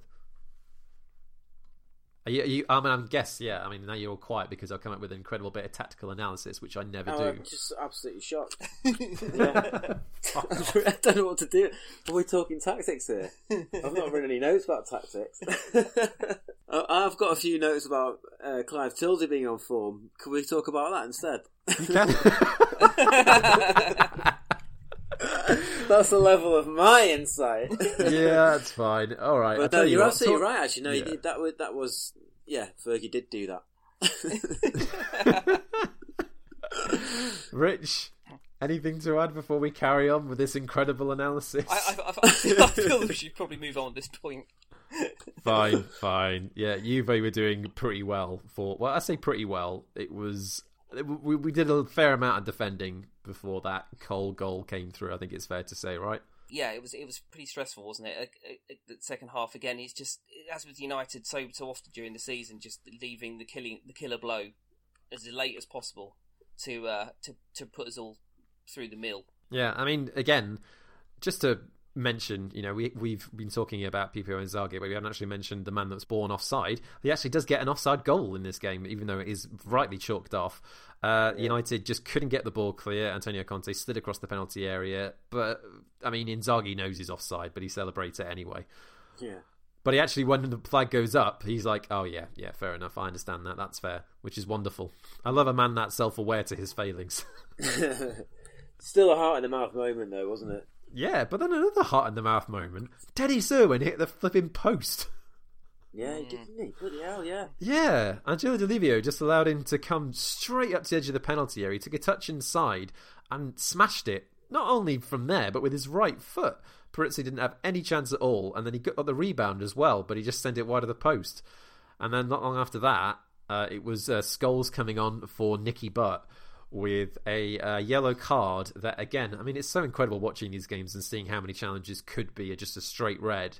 It's a nasty, nasty lunge on Didier Deschamps. And he looks surprised at the referee for giving the yellow card. I guess maybe he thought, well, I'm a substitute, I can't be booked straight away. But good grief. I mean, modern day context, he's lucky. In 99 context, he definitely was right to be booked there, unfortunately. He had one of those a month, didn't he? Yeah. He got yeah. sent off in the uh, in the, the FA Cup quarter final against Chelsea as well with filthy filthy tackle in the in the first game, the home game. He, he did. He just yeah. had one of those a month where he, he just went in studs up or in a way that could really do someone a, bit, a lot of harm, and then he'd stand up and look mm. really innocent. Like, look at me, I'm. Yeah. how could I look at my face? Look at my cherub, cherubic face. How could I'd never go out to hurt anybody? I'm smaller than ginger. I yeah, don't do those things. Exactly. But yeah, we're getting closer and closer to full speed ahead Barcelona now. Uh, in those sort of five ten minutes leading up, apart from a couple of flashes at goal and I remember a shot going across the six yard box, but no one really being there. United were just probing and now waiting for that moment to kill the game off. And when it comes, it's beautiful, isn't it? It's a massive, massive goal at uh, goal kick upfield by Peter Schmeichel. Juve at this stage, even though there's plenty of time, Schmeichel's literally saying before he takes his goal kick, just wait a moment and letting people push at the pitch. Paolo Montero has got a lot of space, but it ball bounces off his shin into Dwight Yorke's path, and United just spring into action. It's wonderful to watch, isn't it, Paul? This this goal, I could watch it again and again. Yeah, it's fantastic. the word "spring" is, is perfect because it is. It's just like this. You just latch onto any little mistake that, that the opposition made. You know, Yorke was brought down and, and Cole finished it with a really tight angle. But the more I see it, the more I'm surprised he got that in. Yeah, but it, well, yeah, but at the time, I remember, I, I remember just not having absolutely no doubt he was going to get it in because mm. United were, were, you know, they had the, the, the wind in the sails at that point. Cole's in fantastic form, and yeah, it just felt like it was going to happen. It was a great finish, really, really good finish. Here's the question, though. I, I, it always bugged me at the time. I was wondering. Obviously, we never know the answer, but if if you if Cole misses that, do we still get a penalty? Yeah, we so. must do. do yeah. Reckon? Do you reckon we'd have done yeah. yeah, I mean, I'm, I'm, sure the referee's playing advantage, and Peruzzi is either getting a, a booking or a red card or something. Mm. Either Peruzzi's getting sent off for taking down Yorke, or we're getting a penalty. One of the two. Yeah, it's it's, it's a, I mean, we don't care, do we? Obviously, but but it was it, it's just something that I, I, I wondered at the time. Cause I'm a bit of a bit of a geek in that respect, but it was such a soft goal for an Italian team to concede as well, wasn't it? It was it was kind of like the inter the inter game where the, the opposition had had to just fling players forward and they weren't really concentrating as much as they should have done on the back. And then we had just about the sort of safest seven minutes, seven or so minutes I can ever recall United having in the game of that that magnitude that magnitude. Um, yeah, and it was, it was that you you saying you you really kind of hated games at those old old Italian stadia. But Delle Alpi was it was such a weird one. It's the pitch was so far from the from the stands, and the stadium's half empty. You know, this is old, old awful concrete bowl, and the, the United fans were right up in the in the gods, and I think along one of the sides. Once that goal kind of went in, the whole the whole place just went silent, except for the United fans, and it was just just this really glorious kind of like final few minutes where we knew we were going to a Champions League final at last, but we could just kind of well, for the first time in well, yeah, the first ever Champions League final for us, and the first European final that United have been into in the European Cup for 31 years. Yeah, I mean it, it was it was incredible, really. You know, the, all the missed sort of missed chances, the, the, the moments that we had in the previous seasons where we we should have gone further and didn't, and we finally actually kind of sealed the deal and got to a got to a Champions League final. Yeah, I mean, it didn't feel real. I've got to admit, especially yeah. a week after the game at Villa Park. I couldn't quite process it, especially not in the way that we'd done it against such a strong side in particular, against such a previously miserly defence, against a team that had had our number on so many occasions and still felt like a massive hurdle for us to overcome. To have gotten that victory in the manner that we did it and coming back from two goals down, I mean, still in awe thinking about it now, 21 years later. Yeah, but it was completely typical of that. It was typical of a season, wasn't it? And typical of that team. You know, mm. the hmm. number we, we, talked about the FA Cup games as well, but the number of times that United put in absolutely epic performances to win games in big games in the most dramatic of ways. It, it, it was almost yeah. happening. It was happening every week, wasn't it? Or it, it, felt like it was happening every week. Just so much momentum about the team. It was it was like an unstoppable force mm. almost. You know, and even going two 0 down against Juventus away from home when they got an away goal, even that couldn't put us off. So you know, it was just and still, still, he did say something about destiny. I think in his commentary, there was a real sense at that point of of, of you know, this, you know, we've got to do this now. We've got to we've got to win the treble now. That sense of destiny and you know, sort of writing your own script almost. And um, yeah, fantastic performance. Yeah, so that led us all on to winning the Premier League trophy from Arsenal, beating Newcastle United in the final of the FA Cup, and I think it was four days later this match in Barcelona at Camp Nou. Wow, I mean, so much has been talked about in this game, and it's amazing to actually be able to sit down with the two of you and talk about it now. So I'm just going to rattle off some bits and bobs of context. First time that an Italian team hasn't been in the European Cup final for eight years since 1991. Both teams at the time were going for the treble. Obviously, when United were. Uh, Bayern still had the German Cup final to go against Werder Bremen two weeks, more than two weeks after this final, which they did lose. But United obviously played that FA Cup final at Wembley. Thankfully, as we mentioned in last week's pod, Rich, didn't they have to do too much to win it? Uh, I mean, this was the age of golden goals as well. So had the match ended in a draw, it would have gone to golden goal extra time, which would have been incredible fun, I reckon. Uh, from the United side, for the starting lineups, Keane and Scholes were both suspended. So Beckham was playing in the central midfield with Nicky Butt. Blomqvist out on the left flank and Giggs on the right. Schmeichel captaining the side for his last game prior to leaving the club. I mean, Rich, in this game, Schmeichel was basically trying to replicate his most potent 4 4 2 with Butt coming in for Keane and Beckham replacing Scholes, wasn't he? Yeah, I mean, it, it seems incredible now to, to think that we played a team of, of Bayern's quality at that time essentially without our first choice midfield. Um, and you, you, think of the importance of Roy Keane at that time, the ability of Paul Scholes, and to have to really make complete changes to the way that the the, the set the, the most key area of the team is is built is, was a real impediment, and, and, it did show in the game. Even though you could you could move David Beckham inside and, and play him as a central midfielder, and he'd still have a brilliant passing range, still be incredibly dangerous shooting. You lose his quality out wide, which is had been enormous enormously potent weapon for United throughout the season. You were ending up playing two left-footed wingers. You know, Jesper Blomqvist was a good a good player, and I think he, he had a, he had a good season. But but he was a you know serious drop off from from a Beckham out wide or, or, or a Giggs on the left or whatever. I mean, why was Blomqvist out on the left? Because it seemed it wasn't.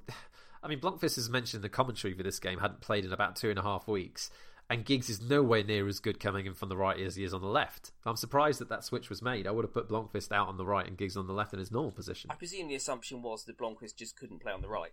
I guess um, I don't. Right. I don't recall yeah. him. I don't recall him playing on, on the right much. Or I mean, he may have done, but I, I don't have that level of recollection of that season. But I think he was he was a, he was a good level left winger, but I'm not sure he was dynamic enough or um, had the quality or the two footedness or the game intelligence to necessarily play with any great effectiveness on the right, whereas you knew at least the Giggs had that not just the level of ability but the level of football brain to be more adaptable I think than perhaps than than Blomqvist was. But I mean these were all really really tough decisions because you know Fergie did completely have to change the shape of the, the midfield four mm. to f- from what had got us you know so far in, in three competitions. So the way the game panned out wasn't necessarily a surprise but, uh, well, okay, well, we'll get to that in a little while. Uh, on the Bayern side of things, uh, Ottmar Hitzfeld putting 38 year old Lothar Matthäus, which I think was his last game prior to retirement, having won mm. pretty much everything bar the World Cup. Or had he won the World Cup at that stage? Maybe for West Germany? I can't remember. 1990. He was the, the star of the tournament in 1990. Oh, well, thank you very much. I was three then, so unfortunately I don't remember that one. Uh, yeah, but he was behind the back four in what looked like a four, sorry, a one four two three. I'm presuming he was having a bit of a sweeper role. He yeah, was, was pushing back from behind the defence and then into the midfield. Uh, Oliver Kahn skippering the side, Carsten Jancker at front with Elber injured, which was huge for Bayern. As mentioned, the Brazilian was scoring lots and lots of goals for them pretty much every season he had. Lizarazu was also missing at left back, so Bayern had their own problems as well. Samuel Kuffour actually oh, mentionable for being the only non-German in the starting eleven. Game kicks off, incredible atmosphere as you'd expect, and Rich pretty much straight from the off. Bayern were making light of our midfield. They were having a lot of space and exploiting it quite well. Yeah, we just didn't get any control in the game, which you'd expect because we had a midfield four that was still really kind of learning their, their roles. If you look at that Bayern team, it's, it's interesting. You talk about, we looked at Barcelona, and, and, and Barcelona had a lot of incredible individuals, um, particularly in the attacking sense, kind of Figo and Rivaldo and Sonny Anderson. Bayern had a lot of quality, but they, they were a, a really, really effective team unit. Um, and I think that gave them the advantage in that in that situation where United had to shake their lineup up quite a lot, but they still had the, the, the kind of, of what had been a really effective team, um, and it showed really from from the off that United just were finding themselves, whereas Bayern were, were, were very confident in what they were trying to do from from very early on. Well, the danger was everywhere, wasn't it? You know, there was Barber, there was Tarnat, Effenberg, and Carsten Jancker was giving, well, gave Ronny Johnsen and Jaap Stam problems all night long. And it's Mario Basler who uh, sends. Let's have a look. No, it's Zickler who sent Carsten Jancker free, and Johnsen with a a foul that. I, it was a pretty good foul because I think in, if he makes contact in any other way, I think he's getting done for a red card, and United are in some serious trouble. But he just concedes a free kick just outside the area or a cou- couple of meters outside the area. Paul, another absolute howler. Defend. Well, I, I, I'm going to say this is another Schmeichel howler as uh, Mario Basler scores six minutes in with that free kick. Yeah, it was a bit, and it was. Um, I, I watched it in um, in my local pub where I'd watched a lot of the games that season in the in the marquee in the car park, and um, it was just a sea of humanity, and suddenly just complete silence. And uh, yeah, it was horrible. Yeah, like I say, a bit of a howler. Bayern must have been so thrilled to see that lineup, and obviously it was through you know no.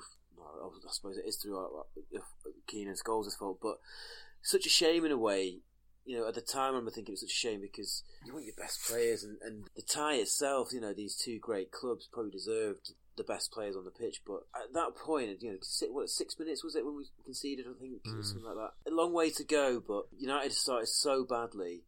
I was starting to feel the worst, I must admit, at that point. Yeah, I mean, I missed this goal because my family had taken me out for a meal. Uh, obviously, not a very good family because they were taking me out for a meal on my birthday when this game was happening.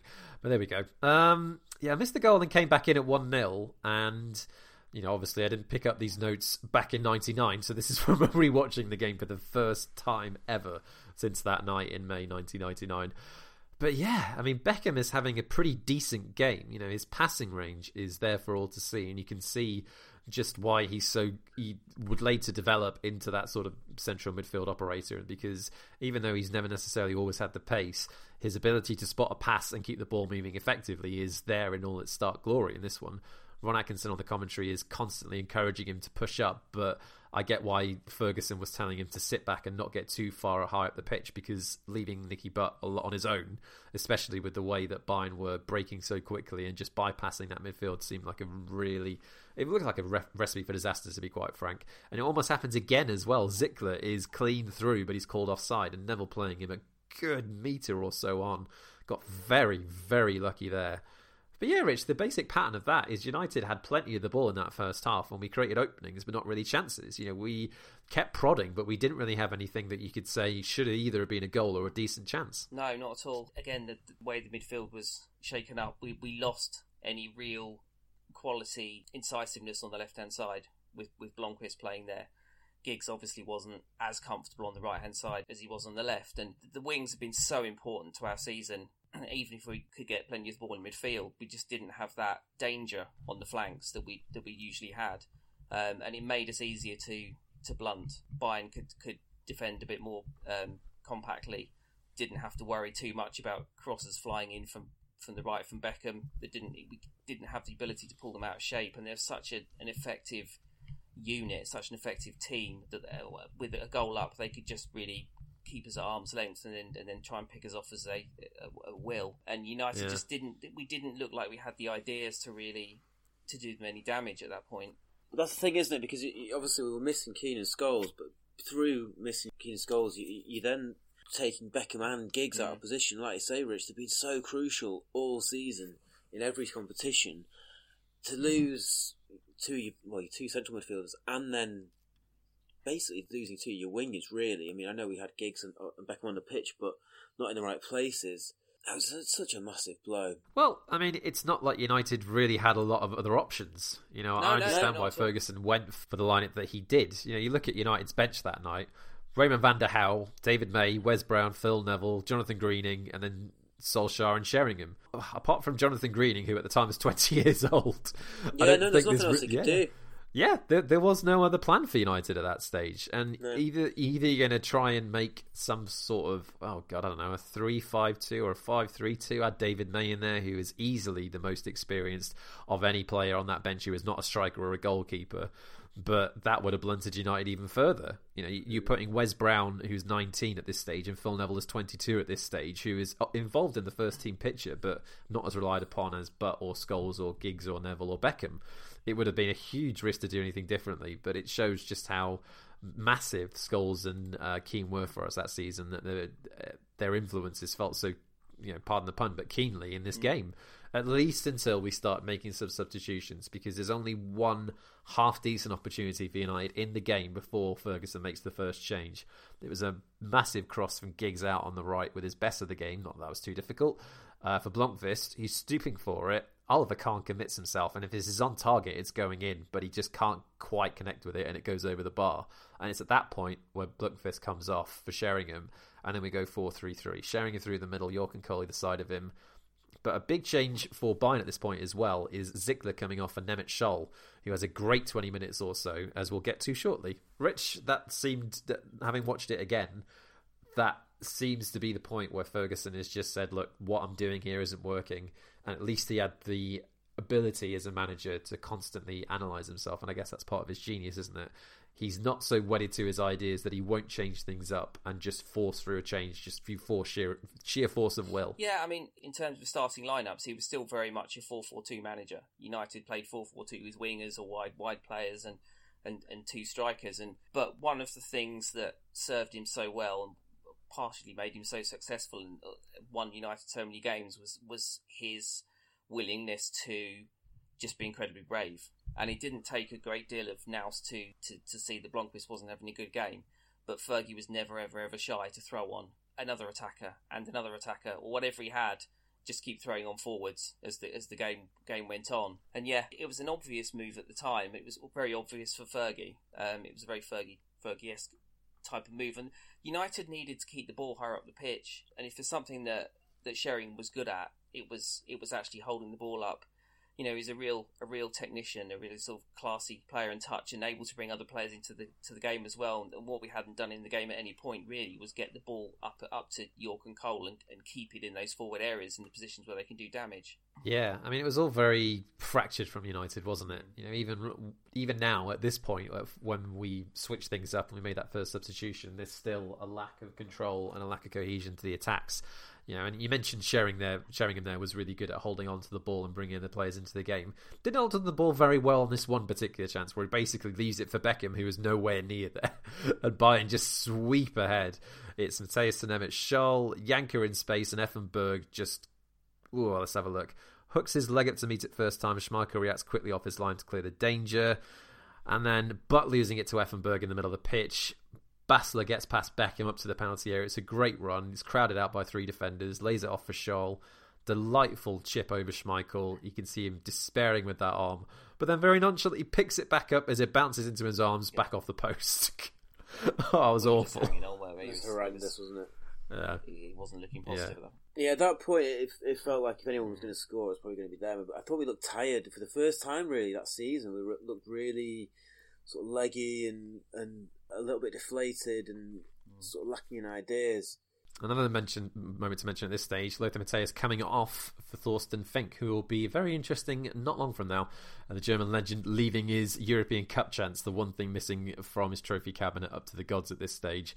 You remember that? We'll, we'll, we'll talk about him in a minute as well. Uh, it's at this stage that United finally start putting something together. You know, it's Cole coming on. It's called Colt. Sorry, Andy Cole coming off for Ollie Solskjaer on the 80th minute. Almost scores with a header from a great level cross, but Oliver Kahn getting down well to save it. United are starting finally in the last 10 minutes to actually make some openings, but it's Bayern again who come closest to scoring. Paul, oh, this Jancker overhead kick. I mean, thank God it was always rising because if it's anywhere else, I think Schmeichel's in real trouble. It's that corner that Scholl wins.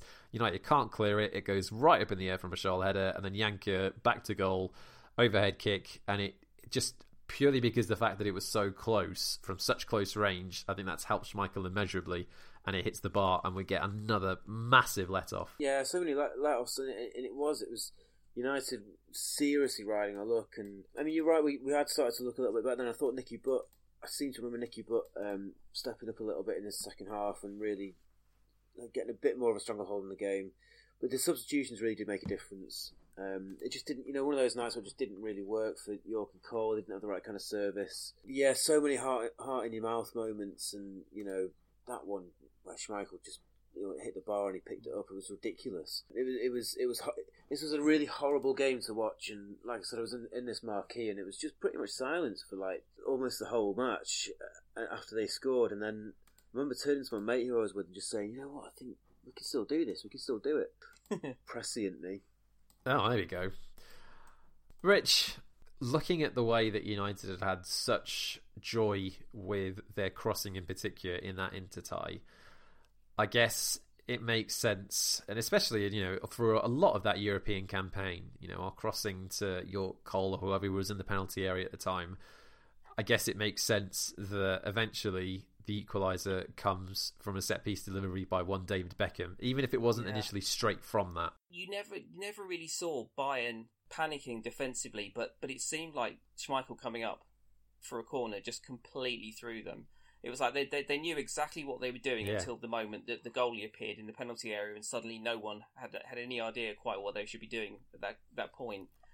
And it was so un-Bayern and so un-German like that that he just turned into an enormous pinball scramble in the penalty area. It was just that moment of fate, wasn't it? Everything about it, the miskicked clearance, then Giggs basically scuffing his shot terribly, really, with his wrong foot, and it just falling to Sheringham, who again didn't even get a really, really great contact on it. He just, it was, it, It was a double scuff. scuff. It was just, it was just two scuffs, and it just, just crept in the corner. And I mean, that's the moment you know when you know, you, you just kind of knew that was it. You could see Bayern. I mean, Bayern had led for 84 minutes. That's that's that's an enormous amount of time to have led a football match, to to be in the lead, to be comfortable with your lead. You've hit the woodwork twice. You've dominated the game, and then to concede a goal like that right at the death, absolutely def- just sucked the life out of them. Well, it was a sheer force of will, wasn't it? The way that goal happened as well actually starts because Bayern are starting to look tired. You know, it's a loose Babbel pass.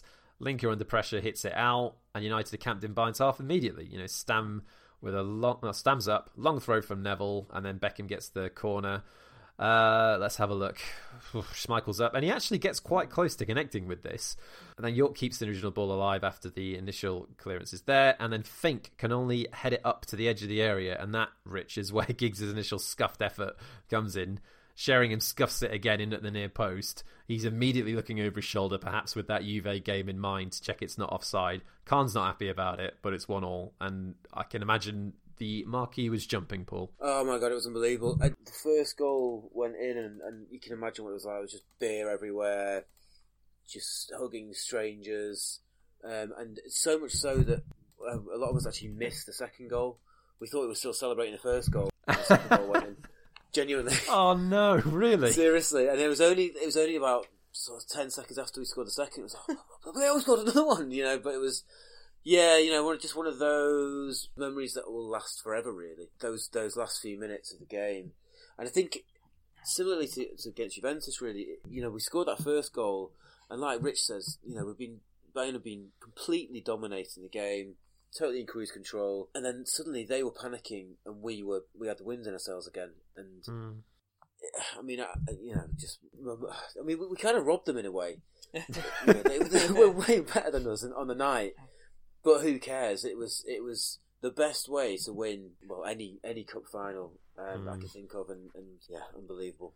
Well, I mean, it's a pretty crap game, really, isn't it? You know, it's Yeah, it not wasn't a good necessarily hugely entertaining, and there's only three Awful minutes of game. stoppage time. It flowed quite well. There wasn't necessarily a lot of stoppages, and the very, very few free kicks, very, very few fouls.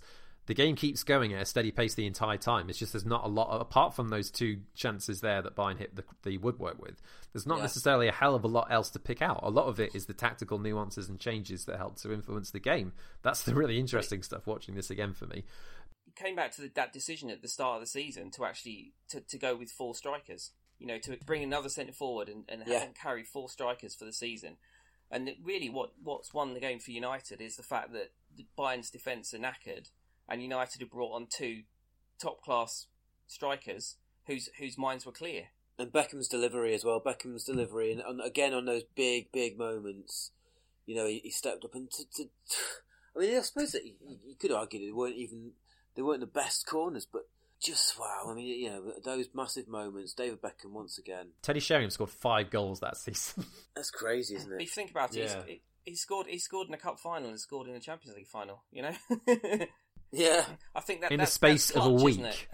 but yeah, yeah. I mean, talking about the mentality as well. I watched a clip from the Class of '92 documentary, and each of them kept saying they weren't worried even when they were one 0 down. They always felt like they get a chance.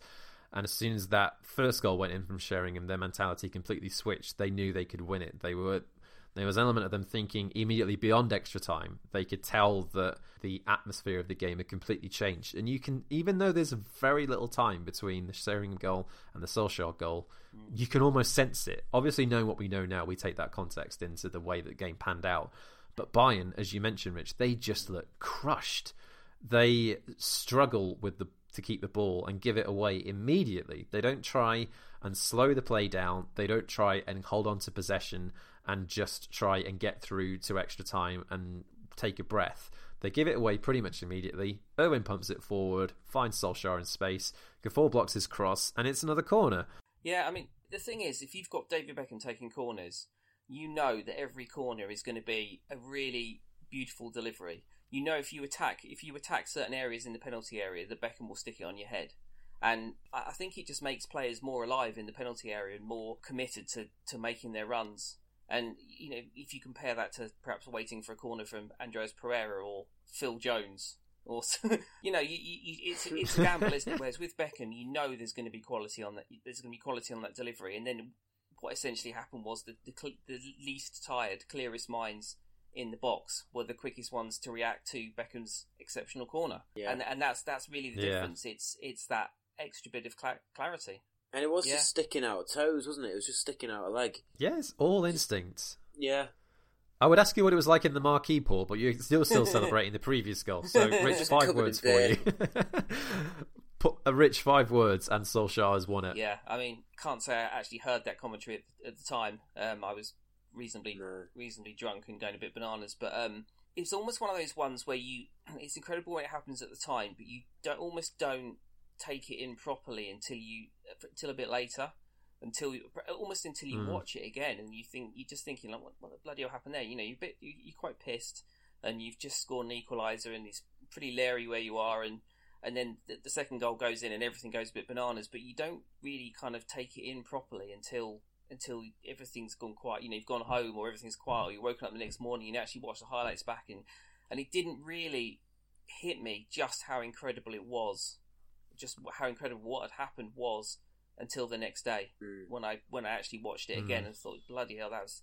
You know, what I watched the whole game back the next day, and, and you realise the degree to which we'd been dominated by Bayern throughout, and then to to win it to win it like that. And I, I didn't I didn't notice the first time round just the state the Bayern players were in after the after the second oh, goal. You know, I hadn't seen that. I was too busy. Mm. I was too busy no. getting jumped on and and whatever else. You know, so well, Lothar Matthäus on the sidelines after that yeah. first goal, just looking completely haunted. Samuel Kuffour, bless him, just in tears and having to pull himself up. Just clearly distraught because they know the game's gone at that stage. But I know I know what you're saying in terms of like the the difficulty in absorbing those couple of minutes of football because it's just so unprecedented for a a trophy of this magnitude to be won in such a way, isn't it? It was big enough in our season to get that first goal, to have a moment as big as bigger than that, Billy, and a minute and a half later, and to try and process that is nigh impossible. And all that, all that tension as well, like all that massive tension from watching from the, the, the entire season, but then that match in particular, and then the fact that they literally had no time to put it right. Bayern. No, I mean, it must have been so destroying. That climb to get to, to, to, to get the medals and stuff must have been just so exhausting for them. It was. I mean, it was hilarious. But I, I think again, like Rich, I didn't see it at the time. It was just like the body. Uh, well, actually, he was but- out on the pitch, so they actually had a stand on the pitch. So thankfully, Did they they? didn't have to go up into the gods because New, that camp now is big enough as it is. So that would have been horrible. But there was there were so many there were so many brilliant little bit images when I watched you back on the on the TV the next day that of, after the goal. You had that moment with Matthäus where he goes to the crowd and, and Clive Tyldesley says, "What must Lothar Matthäus be thinking?" And then he says, "With all due respect, who cares?" And it was just, Yeah. just a brilliant line. And then and then it Well, no. And then it cuts it cut it cuts to Bobby Charlton in the um in the stands as well, and you just see him and you, you just see his face and he, like you could just see the absolute joy in his that, that, that he's like we've done it Mm. finally we've done it just those those little moments where you you realize what what it meant to the individuals involved and and it, the things you don't pick up on the day that you see afterwards and it was just just just the, the commentary and the, the imagery made it so many much great better. quotes coming out of it as well. Like you said, Yeah. the commentary and then football bloody hell. Yeah. And that's just- Manchester that's United have reached the promised ones. land. Yeah. yeah Can United score? They always score. yeah And Phil Neville on the bench, he is the first one. He knows that's going in. As soon as Yeah. Sheringham flicks that on, he is the first to celebrate the by like a reaction, full yeah. second. and the iconic uh, David May celebrating on the Yeah. And then. Roy, the, that sort of that poignancy of Keane and Scholes in their suits, you know. yeah Yeah, that's how you do it. No, this full kit wankery if you've been suspended. Absolutely. Shin pad No. in the but yeah, I mean, what an incredible. I mean, to absorb all that and try and take stock of everything must have been impossible. You know, Gary Neville called it an out of body experience. And then Ollie, when he was uh, interviewed uh, in preparation for the 20th anniversary match that we had at Old Trafford against Bayern last year, the United Legends game, uh, when asked about the goal, he says, I don't remember much. After I scored, looked if I was offside and celebrated on my knees for the first time ever. when we won the FA Cup or the league, we were more in control of our emotions. But there, I think we all lost track of who we were. In the months and years after, we understood how big a moment that was for our history, which perfectly encapsulates the whole scenario. I mean, at the time, what an incredible feeling and what an incredible way to have won the game. But thinking back more to that entire season, I think the biggest and best thing that Sir Alex Ferguson managed during his time at United, and you saw this happen not just in games. Obviously, there's lots of moments in the treble season. So the game against Liverpool in the cup earlier on that season, the game against Spurs in the league right at the end, the Arsenal semi-final, the Champions League games that we'd had. Not just in the treble season, but throughout Ferguson's, you know, 25 years, 26 years, or whatever. Ferguson's greatest achievement was getting United to believe that anything was possible and to get them almost addicted to the idea of these incredible narrative moments and the power that football has when it comes to telling stories. That you can have moments where you score two goals in stoppage time in Barcelona against Bayern Munich, that you can score goals against one of the best teams in the country in the last couple of minutes of extra time when you're a man down to get them addicted to continuing to come back, to believing in themselves, and to understand that, as trite as it sounds, anything was possible. Mm. And the other thing is getting actually imprinting in the minds of opposition that United could do that to you, and and you know having having in their minds that it doesn't matter how far they are ahead or how how comfortable they've been for such a period of time, they know that, that at the end of the game, United are going to come at you, and they're very very capable of turning you over. And it, it was Mhm. that developing that fear factor factor in the opposition as much as the mindset of of United was the part of his brilliance. But I mean that that treble season, you know, most other United seasons, even successful United seasons, you perhaps had a couple of games like that, that of that that that kind of drama, and, and that that treble season was, it was just endless. It was endless game after game, which could be called, you know, the game of the decade for a Mhm. United's game of the decade or an absolute classic.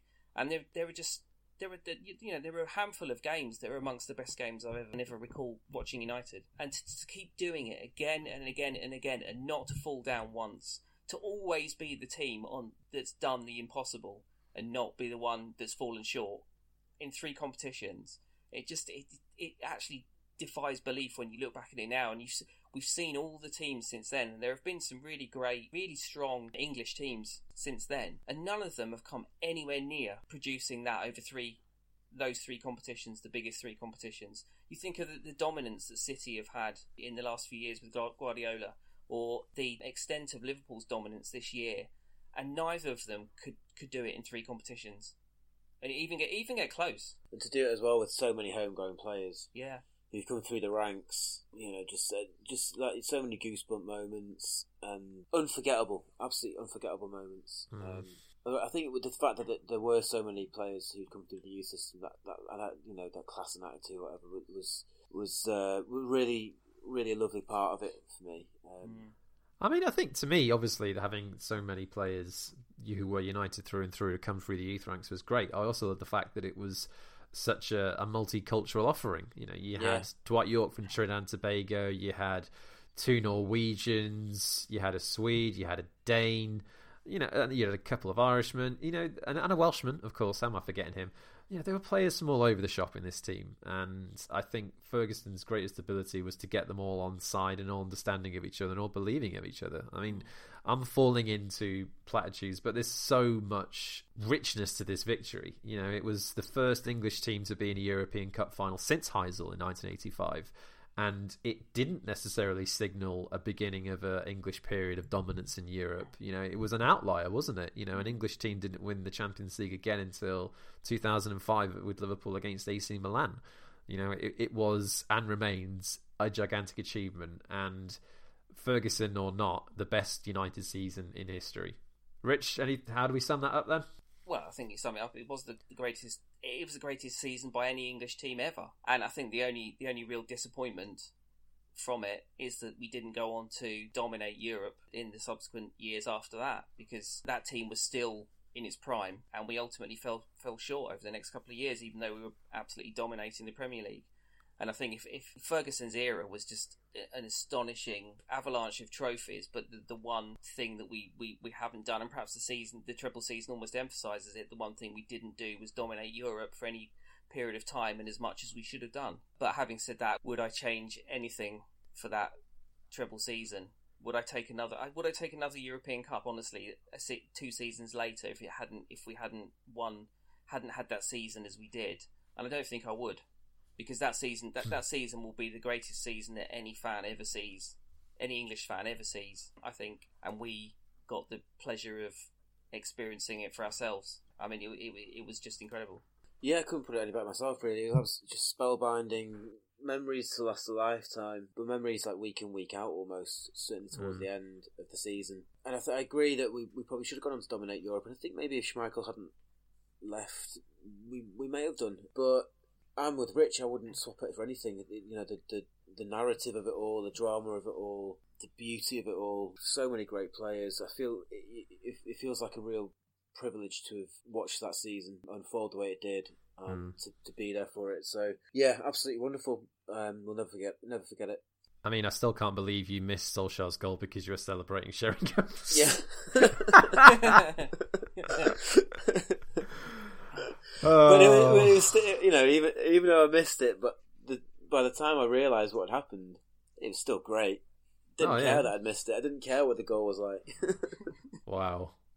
Right, I think that'll do it for this week. Thank you so much for listening, everyone. I hope you've enjoyed this trip down memory lane with us. We're going to be doing something a little different next week, and we're going to start one off episodes focusing on United's biggest and greatest foes, kicking things off with a look at our rivalry with City, no less. So look out for that. And in the meantime, just to remind you that this week's episode is brought to you in association with the Pitch Sport app. They're running their own simulated competitions across Xbox, PS4, and Football Manager and FIFA, simulating the original Premier League schedule. So get involved, head over to the Apple App Store or the Google Play Store. And finally, don't forget you can always get us over Twitter should you so wish to have a chat with us about anything you want during this current lockdown period. You can find Paul at, at Paul Gunning1, Rich at Rich Red Voices, me at, at Ewan Leonard, and the pod at Red Voices MUFC. Don't forget there's always our blog at redvoices.net, and the podcast can be found on the Apple Podcast app, Spotify, Stitcher, or SoundCloud. Please take care of yourselves. We'll be back with you soon. Take care. Bye.